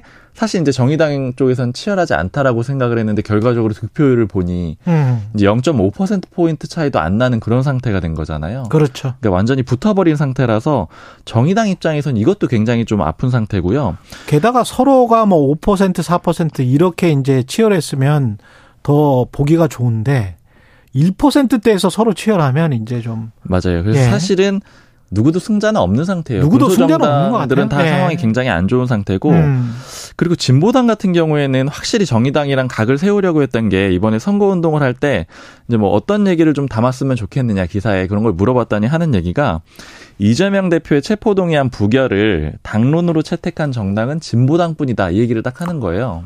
그렇군요. 네, 근데 따지고 어. 보니까 그렇더라고요. 민주당도 예. 부결 당론으로는 안 했고 음. 정의당은 가결을 당론으로 채택을 했었잖아요. 그렇군요. 그러니까 이 얘기는 이제 정의당하고 딱 대조되는 그런 효과를 누리겠다 그런 의도도 있었던 거예요. 지금 정의당 내부에서의 노, 노선 투쟁이 그 전에 선거 전에도 좀 있었는데 네. 더 가속화됐겠습니다. 맞습니다. 예. 결과가 워낙 안 좋았기 때문에 지금 그야말로 좀 난리가 난 상태인데 지금 음. 이정미 대표 체제잖아요. 그렇죠. 이거를 계속 할 거냐 말 거냐 이 싸움을 벌이고 있는 상태예요. 그러니까 어떻게 보자면 국민의힘보다도 더 상황이 혼란스럽다라고 볼 수 있는데 국민의힘은 뭐 임명직 당직자가 물러나긴 하지만 김기현 대표가 물러나는 것까지는 그렇게 뭐 강하게 요구가 되고 있는 그런 상황은 아니잖아요. 예. 근데 지금 진보 정의당은 이정미 대표 체제 자체를 놓고 지금 양쪽으로 의견이 싹 갈려져 있는 그런 상태예요. 예. 그제 보면은 청년정의당 그 지도부가 총사퇴를 요구했습니다. 그러니까 김창인 청년정의당 대표가 스스로 물러났고 음. 그다음에 다른 지도부도 다 물러나야 된다 이렇게 요구를 했고요. 그다음에 대한신당 당원 모임이라고 해가지고 이 정의당을 좀 내부적으로 보면 의견 그룹들이 꽤 많이 나눠져 있거든요 예. 당내에. 근데 이 대한신당 같은 경우에도 어제 입장문 내고 지도부 총사퇴해야 된다. 음. 그리고 전국이 권한까지 위임받는 비상지도부 구성해야 된다라고 했는데 이 얘기는 전권을 가진 비대위를 꾸리자 이렇게 요구했다라고 이해를 하시면 됩니다. 예. 그리고 세 번째 권력이라고 해서 이제 좀 적극적으로 나서고 있는 또 의견 그룹이 하나가 있는데 여기는 류호정 장혜영 의원이 속한 곳이에요. 그러니까 예전에 보면 이준석 전 대표 불러가지고 그렇죠. 강연을 해가지고 또 주목을 받기도 했었거든요. 이 그룹 역시도 지도부가 총사퇴해야 된다 이렇게 요구를 한 상태입니다. 주요 그룹들이 전부 다 지도부 총사퇴.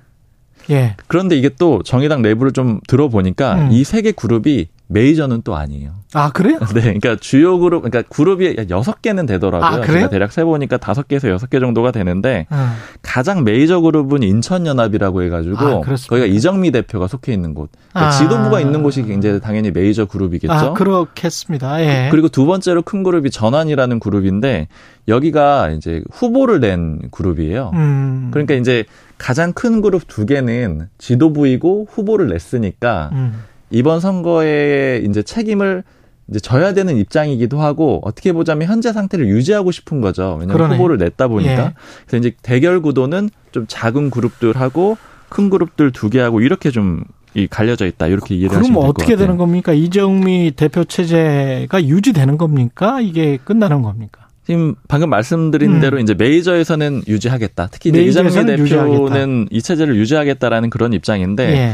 이 작은 그룹 세 곳에서 다 지금 공격을 집중적으로 하고 있는 그런 상황이거든요. 그래서 이제 예측을 좀 안팎으로 물어봤는데 뭐 엇갈리더라고요. 당연히 이제 지도부 쪽에서는 뭐 유지가 된다라고 하고 있고 음. 이제 세 번째 권력 쪽에 제가 좀 물어봤거든요. 그랬더니 버티기가 쉽지가 않을 거다, 어려울 거다 이렇게 얘기를 하는데 이제 하는 얘기들은 뭐 청년 정의당도 이제 계속 이정미 대표가 물러나 물러나지 않게 되면은 적극적으로 나서서 기자회견을 할 거고 세 번째 권력 같은 경우에는 이제 대한신당, 이 대한신당은 박원석, 김종대 전 의원이 속해 있거든요. 아 그렇군요. 네, 그러니까 네. 요 사람들 그래도 이제 스피커가 좀 있어요. 세 번째 네. 권력도 류호정, 장혜영 의원이 있고요. 그래서 이제 음. 이런 쪽에서 연합해가지고 소통관에서 뭐 기자회견도 하고 계속해서 압박을 할 거라는 거예요. 음. 그러니까 어쨌든 버티기와 그다음에 흔들기가 계속해서 한동안 좀 이어지는 그런 그림이 될 것 같습니다. 알겠습니다. 지금까지 경향신문 박순봉 기자였습니다. 고맙습니다. 감사합니다. KBS 일라디오 최경영의 최강사 2부는 여기까지입니다.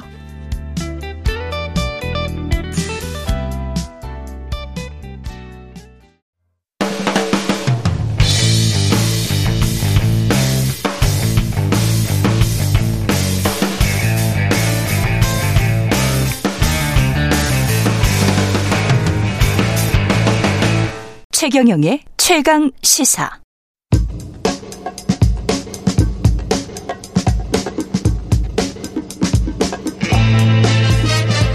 네, 우리가 접하는 뉴스의 태초부터 지금까지 뉴스 일대기를 쫙 살펴봅니다. 뉴스톱 김준일 수석 에디터 KBS 박대기 기자 그들의 전지적 시점으로 분석하는 뉴스 일대기 지금부터 시작하겠습니다. 안녕하십니까? 안녕하세요. 예, 아까 뉴스 언박싱에서도 재밌는 이야기가 많이 나왔습니다만은 오늘 뉴스 일대기는 의대 입학 정원 확대 방안과 관련한 의대 정원 논란 일대기. 예.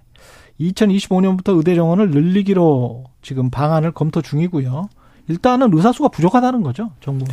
뭐 그거에 대해서는 음. 부인하기가 어려울 것 같아요. 물론 의협에서도 뭐 장기적으로 보면은 나중에 뒤에 얘기하겠지만은 뭐 이제 의사가 과잉이 된다라고 하지만 음. 지금 당장 의사가 부족한 거는 그렇죠. 여러 OECD 지표상으로 이제 명백하게 나, 타납니다 그러니까 일단은 OECD에서 이제 인구 1000명당 이제 의사수 이거를 이제 집계를 하는데 우리나라가 2.5명, 2.6명으로 1000명당 2.5명. 1000명당 2.6명으로 멕시코 다음으로 뒤에서 두 번째예요. 그러니까. 그리고 이제 3.7명이거든요. OECD 평균이. 예.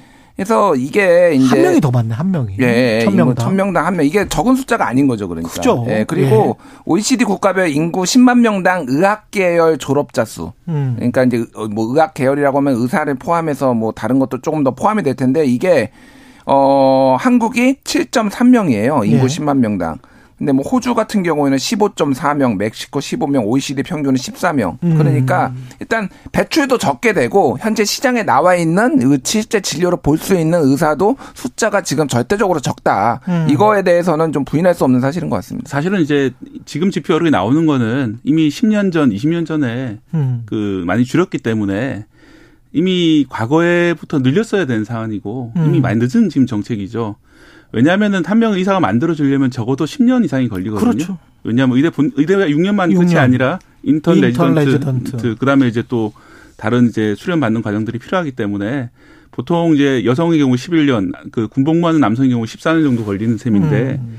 그러면 지금 사실 증원을 한다 하더라도 사실은 지금 그 큰 변화를 내려면 이제 10년 이상 기다려야 되는 거예요. 그러니까 2025년에 증원을 한다고 하더라도 2035년, 2035년에 예. 36년 예. 이 정도는 돼야 뭐 국민들은 체감할 수 있다 그런 말씀이시죠. 예. 그 예. 왜냐하면 의학 기술이 과거부터 그렇게 많이 오래 걸렸던 거거든요. 예전에 음. 이제 예, 인생은 짧고 예술은 길다라는 말이 있잖아요. 예. 그 말이 사실은 뭐 예술을 찬양하는 그런 말은 아니고 예. 히포크라테스가 한 말이거든요. 음. 그러니까 여기서 말하는 예술은 그 의학 기술은 을 배우는데 아주 길게 걸리고 아. 인생은 짧다. 그러니까 열심히 공부하라 그런 내용입니다. 아, 그래 그래서 열심히 공부하라. 예. 예. 히포크라테스 선서를 하죠 의사가 예. 되기 위해서. 근데 이제 예. 그런 차원에서 보자면은 음. 지금 현재 발생하고 있는 소아과 부족 문제라든지 응급 의료 그리고 이제 흉부외과 같은 이런 필수 의료과들에 대한 부족 문제를 해결하려면은 음. 의사 정원 확대라는 거는 하나의 어떤 그 필요 조건일 뿐이고 예. 다른 조치들이 많이 동시에 이루어져야 그렇죠. 되는 그런 게 중요 중요해 보입니다. 다른 조치들도 좀 이야기를 해봐야 될 것 같고 일단은 네. 3천 명 늘린다, 뭐 1,000명 늘린다, 뭐 여러 가지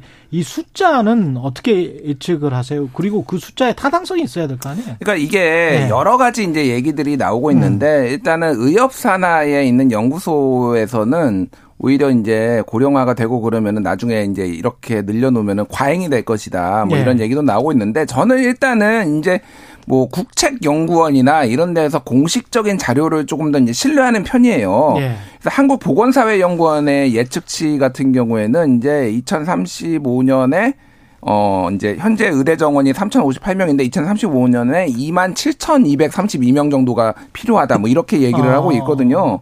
뭐 KDI도 뭐 비슷합니다. 그래서 대체적으로 보면은 다른 연구한 이 의대 교수들이 논문 내놓은 거 보면은 한 2만 2천 명에서 뭐 한 2만 뭐 8천 명까지 좀 음. 부족한 상황이다. 장, 장기적으로 봤을 때 예. 이런 얘기들을 하고 있으니까 이거를 단계적으로 이제 늘려야 되고 어제 제가 이제 그 서울대의 김윤 교수가 요즘 요거와 관련해서 되게 이제 인터뷰를 많이 합니다. 예. 근데 이분이 이제 어제 KBS에 이제 사사건 건에 이제 음. TV에 나와서 하는 거를 제가 굉장히 좀 관심 있게 봤는데 이제 이분은 이제 의과대학의 의료관리학 과 교실 뭐 요게 교수예요. 그래서 네. 요런 뭐라고 해야 되나 이런 정책에 대해서 조금 전문가인 거죠. 지금 3천 명을 늘려도 괜찮다. 이분은 아. 의대 정원을 예. 다만 3천 명씩이나 한꺼번에 늘리면은 음. 이제 이거는 약간의 이제 학습 도제식 교육도 어느 정도 필요하고 이런 게 지금에 있는 교육 시스템에 감당을 못 하니까 1000명 정도 늘리는 정도가 자기는 적정하다고 생각하지만은 그렇지. 3천 명을 늘려도 이건 문제가 없다. 지금 그 정도로 우리나라는 의사 수가 절대적으로 일단 부족하다. 뭐 이런 얘기를 했어요. 근데 네. 지금 이야기했지만 교육 기관 네. 같은 곳이 부족할 수 있잖아요. 사실 사실 네, 사실 수련병원이 가장 중요한데. 그렇죠. 그러니까 이제 병원이 큰 곳 크면서 이제 정원이 적은 학교들이 좀 있습니다. 아 그래요? 이게 이제 울산대 의대, 아산병원을 아. 하는 울산대 의대라든지 삼성의료원을 하는 이제 성균관대 의대 같은 음. 경우에는 정원이 40명 밖에 안 되거든요, 1년에. 아 그래요? 네, 그런 쪽을 좀 늘리는 식으로 아마 하면은 어, 어떻게 수련 문제는 해결이 될 텐데. 의대를 신설할 필요는 없다. 의대 신설도 뭐 괜찮은 방법이긴 한데 네. 그러면 이제 병원을 새로 지어야 됩니다. 병원을 또, 새, 또 막대한 비용을 된다. 들 거고 어느 지역에 지느냐 가지고 이제 또 지리한 이런 공방이 이루어질 수 있거든요. 그러네요. 네, 그렇기 네. 때문에 좀 그런 건 좀 신중하게 판단했으면 하고요. 아까 음. 말씀드린 것처럼 그 의사 배출하는데 시간이 오래 걸리기 때문에 음. 어, 의협에서 얘기하는 것은 중에 좀 기담아 들을 만한 부분은 그렇게 많이 배출해도 상당 부분이 결국 미용 의사로 빠져나가게 되면은 예. 원했던 필수과 의사를 늘리지 못하는 게 아니냐 이런 주장을 하는데 음. 저는 현재의 유인 구조가 그대로 한다면은 이 점은 좀 타당하다고 생각을 하거든요. 음. 그래서 이제 왜 그렇다면은 필수과로 안 가고 미용 이런 쪽으로 가게 되느냐. 음. 그거는 이제 드린 노력에 비해서 훨씬 더 많은 보상을 받기 때문에 그렇죠. 그렇습니다. 예. 그렇다면은 그쪽이 가져가는 보상을 줄이고 반대로 필수가 가져가는 보상을 늘리는 식으로 어. 그 의료 수가라든지 그다음에 이제 자격의 허용 범위라든지 이런 것들을 조절해 가지고 근데 그게 예. 말이 쉬운데 네. 가령 이제 박대기 기자도 네. 잘 알겠지만 이쪽을 줄이고 저쪽을 늘리는 거는 이제 의사들끼리의 이익과 관련된 것이고 그러니까 그게 정치가 담당해야 그렇죠. 예. 그다음에 이제 보험 수가가 전반적으로 그러면은 평균적으로는 안 늘어야지 이제 네. 소비자 입장에서는 그런데 이제 국민적 합의가 필요한 국민적 합의가 예. 필요한데 예. 특히 이머전시 의사들이랄지 응급실 의사 뭐 외과 의사들은 본인들의 수가가 그동안 낮았기 때문에 그쪽으로 지원하는 사람도 없고 게다가 의료 사고도 많고 거기에 대한 모든 책임은 또 의사들에게 전적으로 지우는 그런 시스템이었기 때문에 어떻게 가느냐. 네. 이런 이야기를 하거든요. 근데 네. 그런 시스템 아까 말씀하신 게 이제 다른 조치들을 네. 뭔가 이제 같이 가야 되는 거 아니에요? 네, 그렇습니다. 그래서 그렇죠? 이제 말씀하신 대로 어. 우리나라 의료 시스템 자체가 네. 그러니까 그동안의 어떤 그 의료 기술 자체가 상당히 국제적으로 높은 편입니다. 그렇죠. 평균 네. 수명이라든지 맞아요. 그다음에 영아 그 신생아 사망률이라든지 보면 상당히 좋은 편인데 그동안 어떻게 보면 사람을 갈아 넣었다는 표현이 있을 정도로 음. 그 상당히 이제 그 열심히 일해서 이렇게 만들어 놓은 제도이지만 지금 최근에 이제 의료 이렇게 거의 한계에 달았다는 그런 얘기가 나올 정도로 그렇죠. 뭔가 변화가 필요한 시점이거든요. 어. 말씀하셨던 그런 부분에 대해서 좀 수정이 필요하고 특히 최근에 이런 필수 의료 그 인력이 부족해진 이유는 음. 의대 6년만 졸업하고 바로 미용, 미용 개원을 하게 되면은 아 일반인데 예 일반이가 이제 레이저 시술 같은 걸 통해 가지고 그 그게 돈 더 많이 훨씬 더 많은 수익을 받을 수 있으니까 굳이 힘든 거 힘들고 소송 걸릴 수 있는 흉부외과나 이런 전공을 기피하는 겁니다. 그 외과를 다 기피하고 예 그래서 레지던트 모집해봤자 해서 다 이제 미달이 나고 이런 식으로 되기 때문에 음. 이런 이제 구조를 좀 바꿀 수 있도록 정책이 필요합니다. 그 시스템을 좀 바꿀 수 있도록 그것도 좀 같이 했으면 좋겠는데. 같이 지금 뭐 이제 의료 수가 조정도 하겠다 정부가 의협에서 예. 반발하니까 그런데 지금 뭐 앵커나 지금 박대기 기자도 얘기했지만은 이게 굉장히 복잡한 문제예요. 그렇습니다. 그러니까 예. 굉장히 많이 얽혀 있어요. 근데 명백한 거는 이겁니다. 이게 의대 정원이 3,058명이거든요. 대한민국에서 공부 잘하는 3,000명이 다 의대를 갑니다. 그렇다며요. 이게 비정상적이에요. 이거는 아니, 그러니까 너무 이상하지. 아니 뭐그 물리학과도 한두 명은 가고 뭐 그렇죠. 뭐 공대도 가고 뭐 이래, 이래야 될 거 이게 정상적인 거야 아니에요. 그러니까 그렇죠. 공부 잘하는 사람이 그냥 정확하게 3천 명이 딱 그대로 1등부터 3천 등까지 딱 모든 의대를 간 다음에 시작을 하는 거예요. 나머지 대학들이. 이제 의대를 졸업하고 네. 난 다음에는 돈이 음. 이른바 잘 되는 과들로 이렇게 쭉 간 돈이 잘 되고 좀 편한 과들 위주로 음. 쭉 간단 말이에요. 그러니까 이제 당연히 다른 네. 과들 의사는 부족 부족할 수밖에 없죠. 그러니까 저는 이제 이 문제에 네. 있어서 조금 비판할 거는 비판을 하지만은 이 특정 이제 의사 집단을 너무 이렇게 악마화하거나 이렇게 막 비난해서는 안 된다고 생각해요. 그렇습니다. 저는 의사들이 공부 잘하고 능력 있는 사람들이 가야 된다고 생각합니다. 왜 그러냐면은 어. 굉장히 고도의 집중력 을 요하고 굉장히 장기간의 학습을 요하는 거잖아요. 그렇죠. 그리고 인간의 생명을 다루는 거기 때문에 다른 거하고는 굉장히 다른 그래서 대접을 받아야 된다고 생각을 해요. 따뜻해야 돼. 예, 예. 착해야 돼요, 사실은. 근데 이제 중요한 예. 거는 그겁니다. 근데 음. 아까 전에 박대희 기자가 얘기했듯이 자, 우리가 그럼 보톡스 놔주는 의사까지 우리가 똑같은 존경의 마음으로 해야 되냐.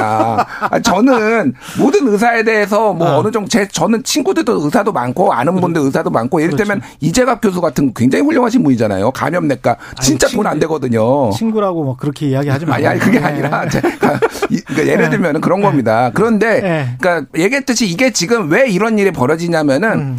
이 보톡스를 놔주거나 이런 거를 뭐 샷이라고 봤잖아요. 이런 거 그렇죠. 레이저 시술이나 이런 거는 실제로는 네. 거기에서 간호사나 간호조무사들이 다 해요. 의사는 음. 의사 면허만 가지고 있습니다. 그리고 가장 얼마나 최신의 기술이나 장비가 들어와 있느냐가 성과고 그래서 단가가 이제 결정이 되는 이런 구조거든요. 그렇죠. 지금 시장이. 그러니까 이거를 이대로 두면은 이런 거를 손을 안 대고 이거를 둔다? 그러면 아무리 늘려도 안 돼요. 사실은 이게 의료 수가를 예를 들면 필수 의료에 그거를 올리는 것도 방법인데 이게 이, 이거를 두는, 두는 방식이 맞는 거냐라는 거죠. 그러니까. 그렇죠. 예, 이게 예. 지금 결국은 의보 수가 가지고 분명히 또 복잡하게 이야기를 할 거고 간단하게 이야기를 하면 내과 중심이었던 서울대 나와서 내과 중심이었던 과거의 의료 체계가 네. 지금 국민들이 원하는 거는 외과랄지 이버전시를 많이 원하는데 그쪽의 의보 수가가 오히려 이제 감기나 이쪽의 의보 수가는 이제 꾸준히 보장을 받아왔고 워낙 환자가 많으니까. 워낙 환, 네. 환자가 네. 많으니까. 그리고 네. 이제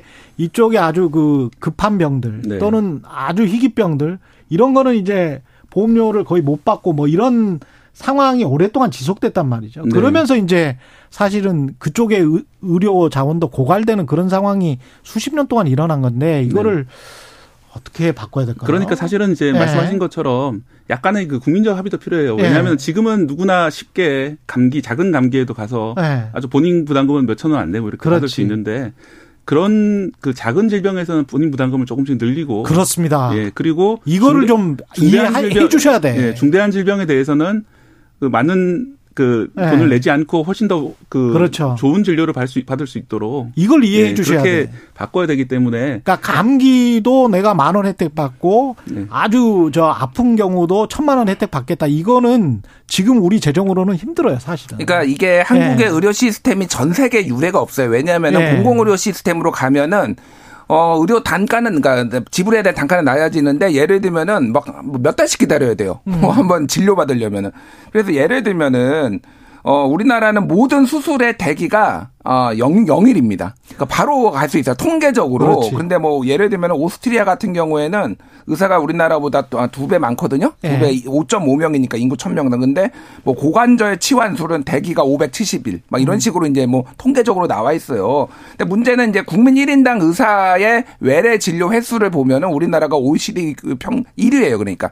그러니까 14.7회로 1위입니다. 근데 음. OECD 평균은 5.9예요. 그러니까 우리나라 사람들이 병원을 쉽게 쉽게 많이 가고 그렇죠. 뭐 그거를 이제 노, 노령 인구가 많으니까 또 가는 거에 대해서 비난을 할 수 없지만은 아, 일종의 그렇죠. 의료 쇼핑도 있고 이게 요런 정책 정책적으로 이게 뒷받침되는 거거든요. 음. 근데 이제 어떤 뭐 수입자 부담 아니 수입자 부담이라기보다 아니 네. 이용자 부담을 조금 늘리는 것도 사실은 어느 정도는 필요하다. 이런 좀 정책적인 변화가 좀 있어야 될 필요는 있을 것 같아요. 네.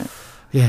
진짜 병을 고치는 의료 체계 그리고 음. 지역까지도 그게 시스템이 꼼꼼하게 잘 돼 있어서 서울이나 수도권만큼 어 국민들이 건강 혜택, 복지 혜택을 받을 수 있는 그런 나라를 꿈꾸면서 이제 이 의료 시스템을 바꿔야 되는데 네. 그게 아니고 그냥 단순하게 의사 수만 늘리면 모든 게 좋아질 거야. 그거는 분명히 아니겠죠. 네, 물론 예. 의사 수 늘리는 건 지금 상태에서 예. 필요하긴 해 보이긴 한데 예. 그 외에 이제 말씀드렸던 여러 네. 가지 이제 정교한 의료 정책의 재설계가 필요한 그런 상황이고 네.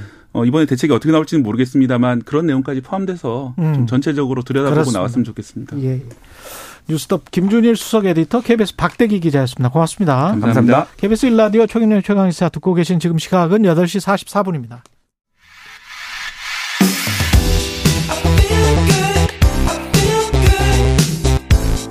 세상에 이익이 되는 방송 최경영의 최강 시사. 네, 여론조사 분석 시간입니다. 메타보이스의 김봉신 이사 자리하셨습니다. 안녕하세요. 안녕하십니까. 예, 그리고 이 시간 끝나고 김봉신 이사 그리고 배종찬 인사이트 K 소장과 함께 이슈 오도독에서 여론조사 특별판 예, 준비 했으니까요. 예. 최강 시사 이후에 이슈 오도독도 한 9시 10분부터 시작할 것 같습니다. 그거는. 일단 오늘 말씀해 주실 여론조사 개요부터 설명을 해 주시겠습니까? 예, 예. 오늘은 한 세 가지 정도인데요. 서울경제신문이 이제 한국갤럽에 의뢰해서 강서구 보궐선거 직후 10월 12일에서 13일 조사한 결과가 하나 있고요. 예. 아, 또 다른 거는 그 전주에 아, 그 직 전 주에 에, 에, 직전인데 예, 같은 주네요. 한국갤럽 음. 자체 정례 조사입니다.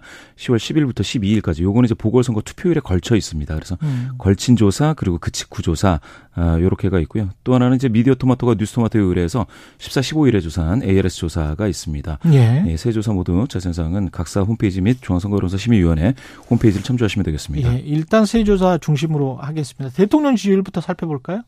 예, 예. 대통령 지지율은 이제 가장 최근에 조사한 미디어 토마토, 뉴스 토마토 조사에서 음. 어, 긍정률이 30% 선을 하향 돌파해서 29.2%그 20%대로 내려왔다. 예. 아, 이렇게 예, 나오고 있습니다. 예. 이제 그런데 이제 이게 그그 지난 주에는 33.9여서요. 이게 오차 범위가 얼마죠? 오차 범위가 이제 6, 저 플러스 마이너스 3.1. 3.1? 예, 예. 그래서 오늘 6.2니까 예. 뭐그 안에 있네. 오차 맞습니다. 범위네. 예. 예. 이게 완전히 뭐 뚝 떨어진 것처럼 보일 어. 수가 있는데 그거는 이제 30%대였다가 20%대로 이제 하락해서 그렇고요. 음. 예, 예. 사실은 방금 말씀 주신 것처럼 오차 범위 예. 이내에 오차 범위 예. 이내에 있다. 예, 예. 변동입니다.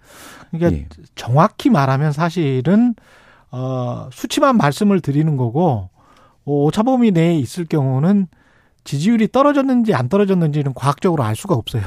예. 예. 그렇습니다. 예. 예. 예. 그리, 그리, 이게 지금 어떤, 그래서 이게 사실은 지지율이 떨어졌네, 안 떨어졌네는 알 수는 없지만, 예. 요 수치 가지고 무엇이 영향을 끼쳤을까? 국정감사 뭐, 뭐였죠? 저 강서구청장 선거 뭐 예, 이런 예. 것들이 쭉 있었는데. 맞습니다. 예. 어떤 게 영향을 미쳤다고 볼 수 있을까요? 일단은 제가 봤을 때는 음. 그 작년에는 추석 연휴 전후해 가지고 대통령 긍정률이 27에서 예. 33으로 6% 포인트 상승했거든요. 이 예. 갤럽 조사에서는. 그런데 이번에는 그런 게 전혀 없습니다. 음. 방금 말씀 주신 것처럼 어 횡보인데요. 예. 보궐선거는 사실은 이제 참패라고 할 수 있는데 여당이 그렇죠. 예, 그런데 이제 속 시원한 혁신 방안은 나오지 않고 있습니다. 그래서 예. 많은 사람들이 아, 그러면 긍정률이 대폭 하락할 수도 있겠다라고 어. 생각할 수도 있는 것 같은데 예. 그 정도는 아니었어. 예, 그거는 이제 사실은 지금까지 이제 기대가 좀 있어야 네. 이것도 이제 하락폭이 좀 보이는데요. 아, 기대가 있어야 하락폭이 있다? 예, 기대가 있어야 좌절도 있는데 기대가 없으니까 음. 계속해서 음. 이제 악재가 누적되어 왔지 않습니까? 약간 좀 내성이 생겼다고나 해야 될까요? 음. 어, 지, 지하시는 분들, 대통령을 지지하시는 분들, 긍정평가하시는 분들이 아, 이 정도 가지고는 이제 빠지지 않는다. 그거는 아, 확실히 정도. 콘크리트 지지층이구나. 그렇죠. 예. 예. 그분들에 대해서 또 윤석열 대통령이 뭐 장진호 어, 전투 기념식에 참석한다든지 뭐 아덱스 음. 그2023 개막 행사에 간다든지 해서 안보 프레임을 좀 강화하고 있습니다. 예. 그래서 이제 긍정 평가자들이 다른 데 눈을 못 돌리게 음. 예, 시선을 이제 고정시키는 그런 어떤 어 메시지 행보가 있기 때문에 음. 예, 이게 효과를 보고 있지 않느냐 이렇게 볼 수 있겠습니다. 윤석열 대통령 책임이 크다는 여론조사 강서구청장 보궐선거 패배와 관련해서는 이거는 의미 있는 어떤 수치가 나온 것 같은데요. 이 예. 조사는? 예, 앞서 이제 미디어 토마토 뉴스 토마토 조사인데요. 예. 보궐선거 패배에 누구 책임이 가장 크다고 생각하느냐라고 물었더니 윤석열 대통령이라는 응답이 57.5. 57.5? 예, 10명 중에 6명입니다. 예. 김태호 후보가 14.9인데요. 김기현 국민의힘 지도부는 10.7에 불과해서요. 음. 예, 예. 예, 당 지도부에 책임을 묻는 그런 여론은 어, 예, 윤 대통령이라는 응답에 비하면 굉장히 저조하고 윤, 윤 대통령이 예, 굉장히 우세하게 나왔습니다. 패배 어, 책임이 있다. 국민들은 그렇게 생각한다. 10명 중 6명 정도가. 예, 예, 맞습니다. 예. 연령대나 지역별이나 이렇게 좀 살펴보면 어떻습니까? 예. 특징이 있습니까? 어, 연령대별로 그리고 이제 모든 지역에서 다 윤석열 대통령에게 책임이 가장 크다라는 음. 응답이 우세했습니다. 모든 지역에서? 모든 지역에서요. 예. 그 다만 국민의힘 지지자 중에서는 음. 그 강태우 후보, 김태우 후보가 어, 책임이 크다라는 응답이 36.6%로 윤석열 대통령 책임 14.7보다는 아, 많았습니다. 국민의힘 지지자들 중에서는 김태우 후보의 책임이다. 예. 이게 가장 높았군요. 예. 그 다음에 그 전에 보면은 김, 김행 여성가족부 장관 후보자도 낙마를 했었고 예. 이게 어떤 지지율의 영향 신원식 유인촌 장관 후보자들도 인사 문제 음. 이게 그 항상 물어보잖아요. 예. 예, 영향이 있었을까요? 맞습니다. 인사와 관련돼서 굉장히 음. 그 하방 압력이 계속 유지됐었는데요. 이게 이제 9월 25, 26일에 MBC가 이제 코리아 리서치 인터내셔널에 의뢰한 조사에서 신원식이 부적 아, 적절한 인사다는 30.6, 유인촌이 적절한 인사다는 34.2. 그런데 이제 여기서 김행 이 적절한 인사다라는 24.0으로 엄청 낮았습니다. 그러네. 근데 같은 조사에서 이제 윤석열 대통령 긍정률은 오히려 이 이러한 적절성보다는 높은 36.3이니까요. 아. 어, 이런 인사와 관련된 어 어떤 국민적 어, 적절성 평가가 굉장히 낮은 수준이죠. 그러니까 신원식 김행은 특히 낮네요. 맞, 낮습니다. 예, 특히 김행은 20%대니까. 예, 그렇죠? 그러니까 대통령, 대통령을 지지하는 사람들도 이 인사는 좀 문제가 있다라고 맞습니다. 생각하는 게 김행, 신원식 예. 예, 그렇게 되는군요. 앞으로 대통령이 된다면 누가 됐으면 좋겠냐. 이거는 누가 지금 후보에 올라 있고 또 앞으로 이게 바뀌긴 바뀌겠죠. 예. 네. 뭐 어떻게 될지는 모르겠습니다만은 지금 현재는 누가 인기가 가장 많습니다. 예, 한국갤럽이 이제 자체 조사 지난 음. 그 10일부터 12일까지 진행한 조사에서 장내 정치 지도자 선호도 조사가 있었는데요. 이재명이 전체 중에서 22%, 한동훈 14%로 이재명 대표가 8% 포인트 앞서고 있습니다. 음. 그런데 이제 여기서 또 이제 평소 정치에 관심이 있다는 응답자 중에서만 본다면 이재명 36, 한동훈 23으로 13%포인트 격차로 더 벌어집니다. 음. 그래서 지금 이거는 이제 오픈 문항이거든요. 그렇죠. 오픈 자유응답식. 예. 그러다 보니까 이제 예, 사람들 머리에 자기가 생각 생각나는 사람 그냥 말하는 거예요? 맞습니다. 주관식으로? 네, 주관식입니다. 아. 그러다 보니까 이재명 대표가 아, 유권자들 뇌리에 아주 각인되어 있다 이렇게 보실 수 있겠습니다. 여당 지지율은 어떻습니까? 여당 지지율이요? 예. 갤럽에서는 그대로 견조하죠. 예. 예. 예. 그 34대 34로 어 뭡니까 지난 어. 10일부터 진행한 12 12일까지 3일 조사에서는 정례 조사에서는 여야가 같았거든요. 아, 야라고 하는 것은 이제 더불어민주당입니다. 그런데 직후 보궐선거 직후에 조사한 어, 서울경제신문 한국갤럽 조사에서는 음. 아, 이때는 묘하게 국민의힘은 그대로입니다. 33.9니까. 예. 그런데 민주당이 38.1%로 4.1% 포인트 오차범위 내에서 상승하는 그런 현상을 보여줘서. 근데 갤럽치고는 예. 업틱이네. 많이 많이 확 오른 거네요. 그렇죠. 예, 갤럽치고는 이게, 이게 더 오르면 이제 예. 오차범위를 벗어나서 민주당이 앞서게 되는 거라. 음. 예, 예. 주목해서 봐야 될 숫자이긴 합니다. 그 바로 직후에 실시된 거는 그렇다. 예. 근데 또 나중에 되면 또 평상심이 되면 또 어떻게 될지는 모르겠고. 예. 그런 상황인 것 같고요. 예. 대통령 여당은 여론조사를 잘 보겠죠? 잘 안 보나요? 어, 자체 조사가 있는 걸로 알고 있고요. 예. 자체 조사는 이제 여러 가지 형태로 음. 조, 어, 조사 진행하고 있고요.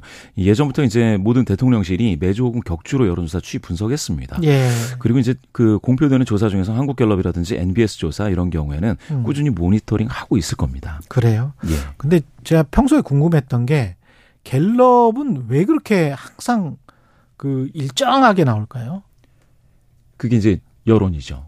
그게 여론이다. 예, 예. 다른 여론조사 기관들은 그 시기에 따라서 왔다 갔다 하는 그 폭이 있지 않습니까? 예, 예. 좀 크게 보일 때도 있는데 예.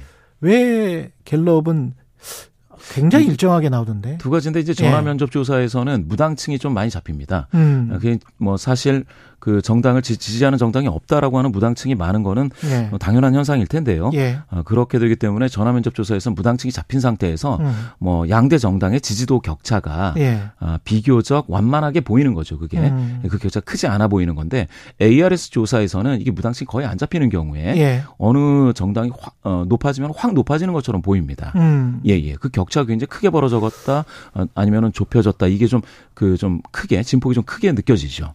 그리 이게 아니 그리고 강서구청 강서구의 지역적 특성도 있겠습니다만은 원래부터 뭐 야당이 유리한 지역이다 국민의힘은 그렇게 이제 이야기를 하고 있기도 하 는데 근데 그럼에도 불구하고 한 17% 포인트가 차이가 나는 예. 그런 여론조사는 없었단 말이죠. 어, 그거는 왜 그런 거예요? 발표되지 않은 그 내부 조, 조사에서는 20% 넘는 격차도 있긴 있었습니다. 아, 그래요? 예, 예. 격차도 그렇게 나기도 했고요. 음. 어, 그, 그런데 이제 실제 격차는 이제 17.15% 포인트인데. 예. 예, 예. 그게 이상할 거는 없죠. 과거 선거 경우에도 예. 보면은. 다만, 이번 보선을 그렇게 이제 그 퍼센티지 득표율의 음. 격차로서 보기보다 음. 득표 수로 따지면은 약간 좀 재미있는 거는 그 이번에 그 김태우 후보 같은 경우에 9만 5천 표 얻었습니다. 예. 그 수준은 2018년, 2018년에 어, 보수 정당이 나뉘어서 자한당과 바, 바른미래당으로 나뉘었을 때 그두 음. 정당을 합쳐 합쳤을 때 이제 9만 9천 정도였거든요. 예. 그러니까 2018년 지방선거 당시에 이제 에, 더불어민주당 문재인 대통령 초기 선거라 굉장히 그 바람이 불었었는데요. 어, 그때 수준으로 완전히 돌아간 거죠. 득표 수로 따지면 국민의힘 음. 입장에서는 예 예. 그렇군요. 예. 조금 전 언급된 지난해 윤석열 대통령 국정수행 긍정평가 여론조사 개헌은 지난해 9월 13일부터 15일까지 조사한 거고요. 당시에 대통령 지지율은 33%. 모든 여론조사 결과 지금 언급했던 것들요. 중앙선거 여론조사 심의 홈페이지를 참조하시면 된다는 말씀 드리고요. 자세한 여론조사 관련해서 그리고 이것의 정치적 함의는 지금 김봉신 이사와 배종찬 소장과 함께 이야기 나눠보겠습니다. 이슈 오더도 기다려 주십시오. 고맙습니다. 감사합니다. 예, 10월 18일 수요일 KBS 일라디오 최경련의 최강시사였습니다.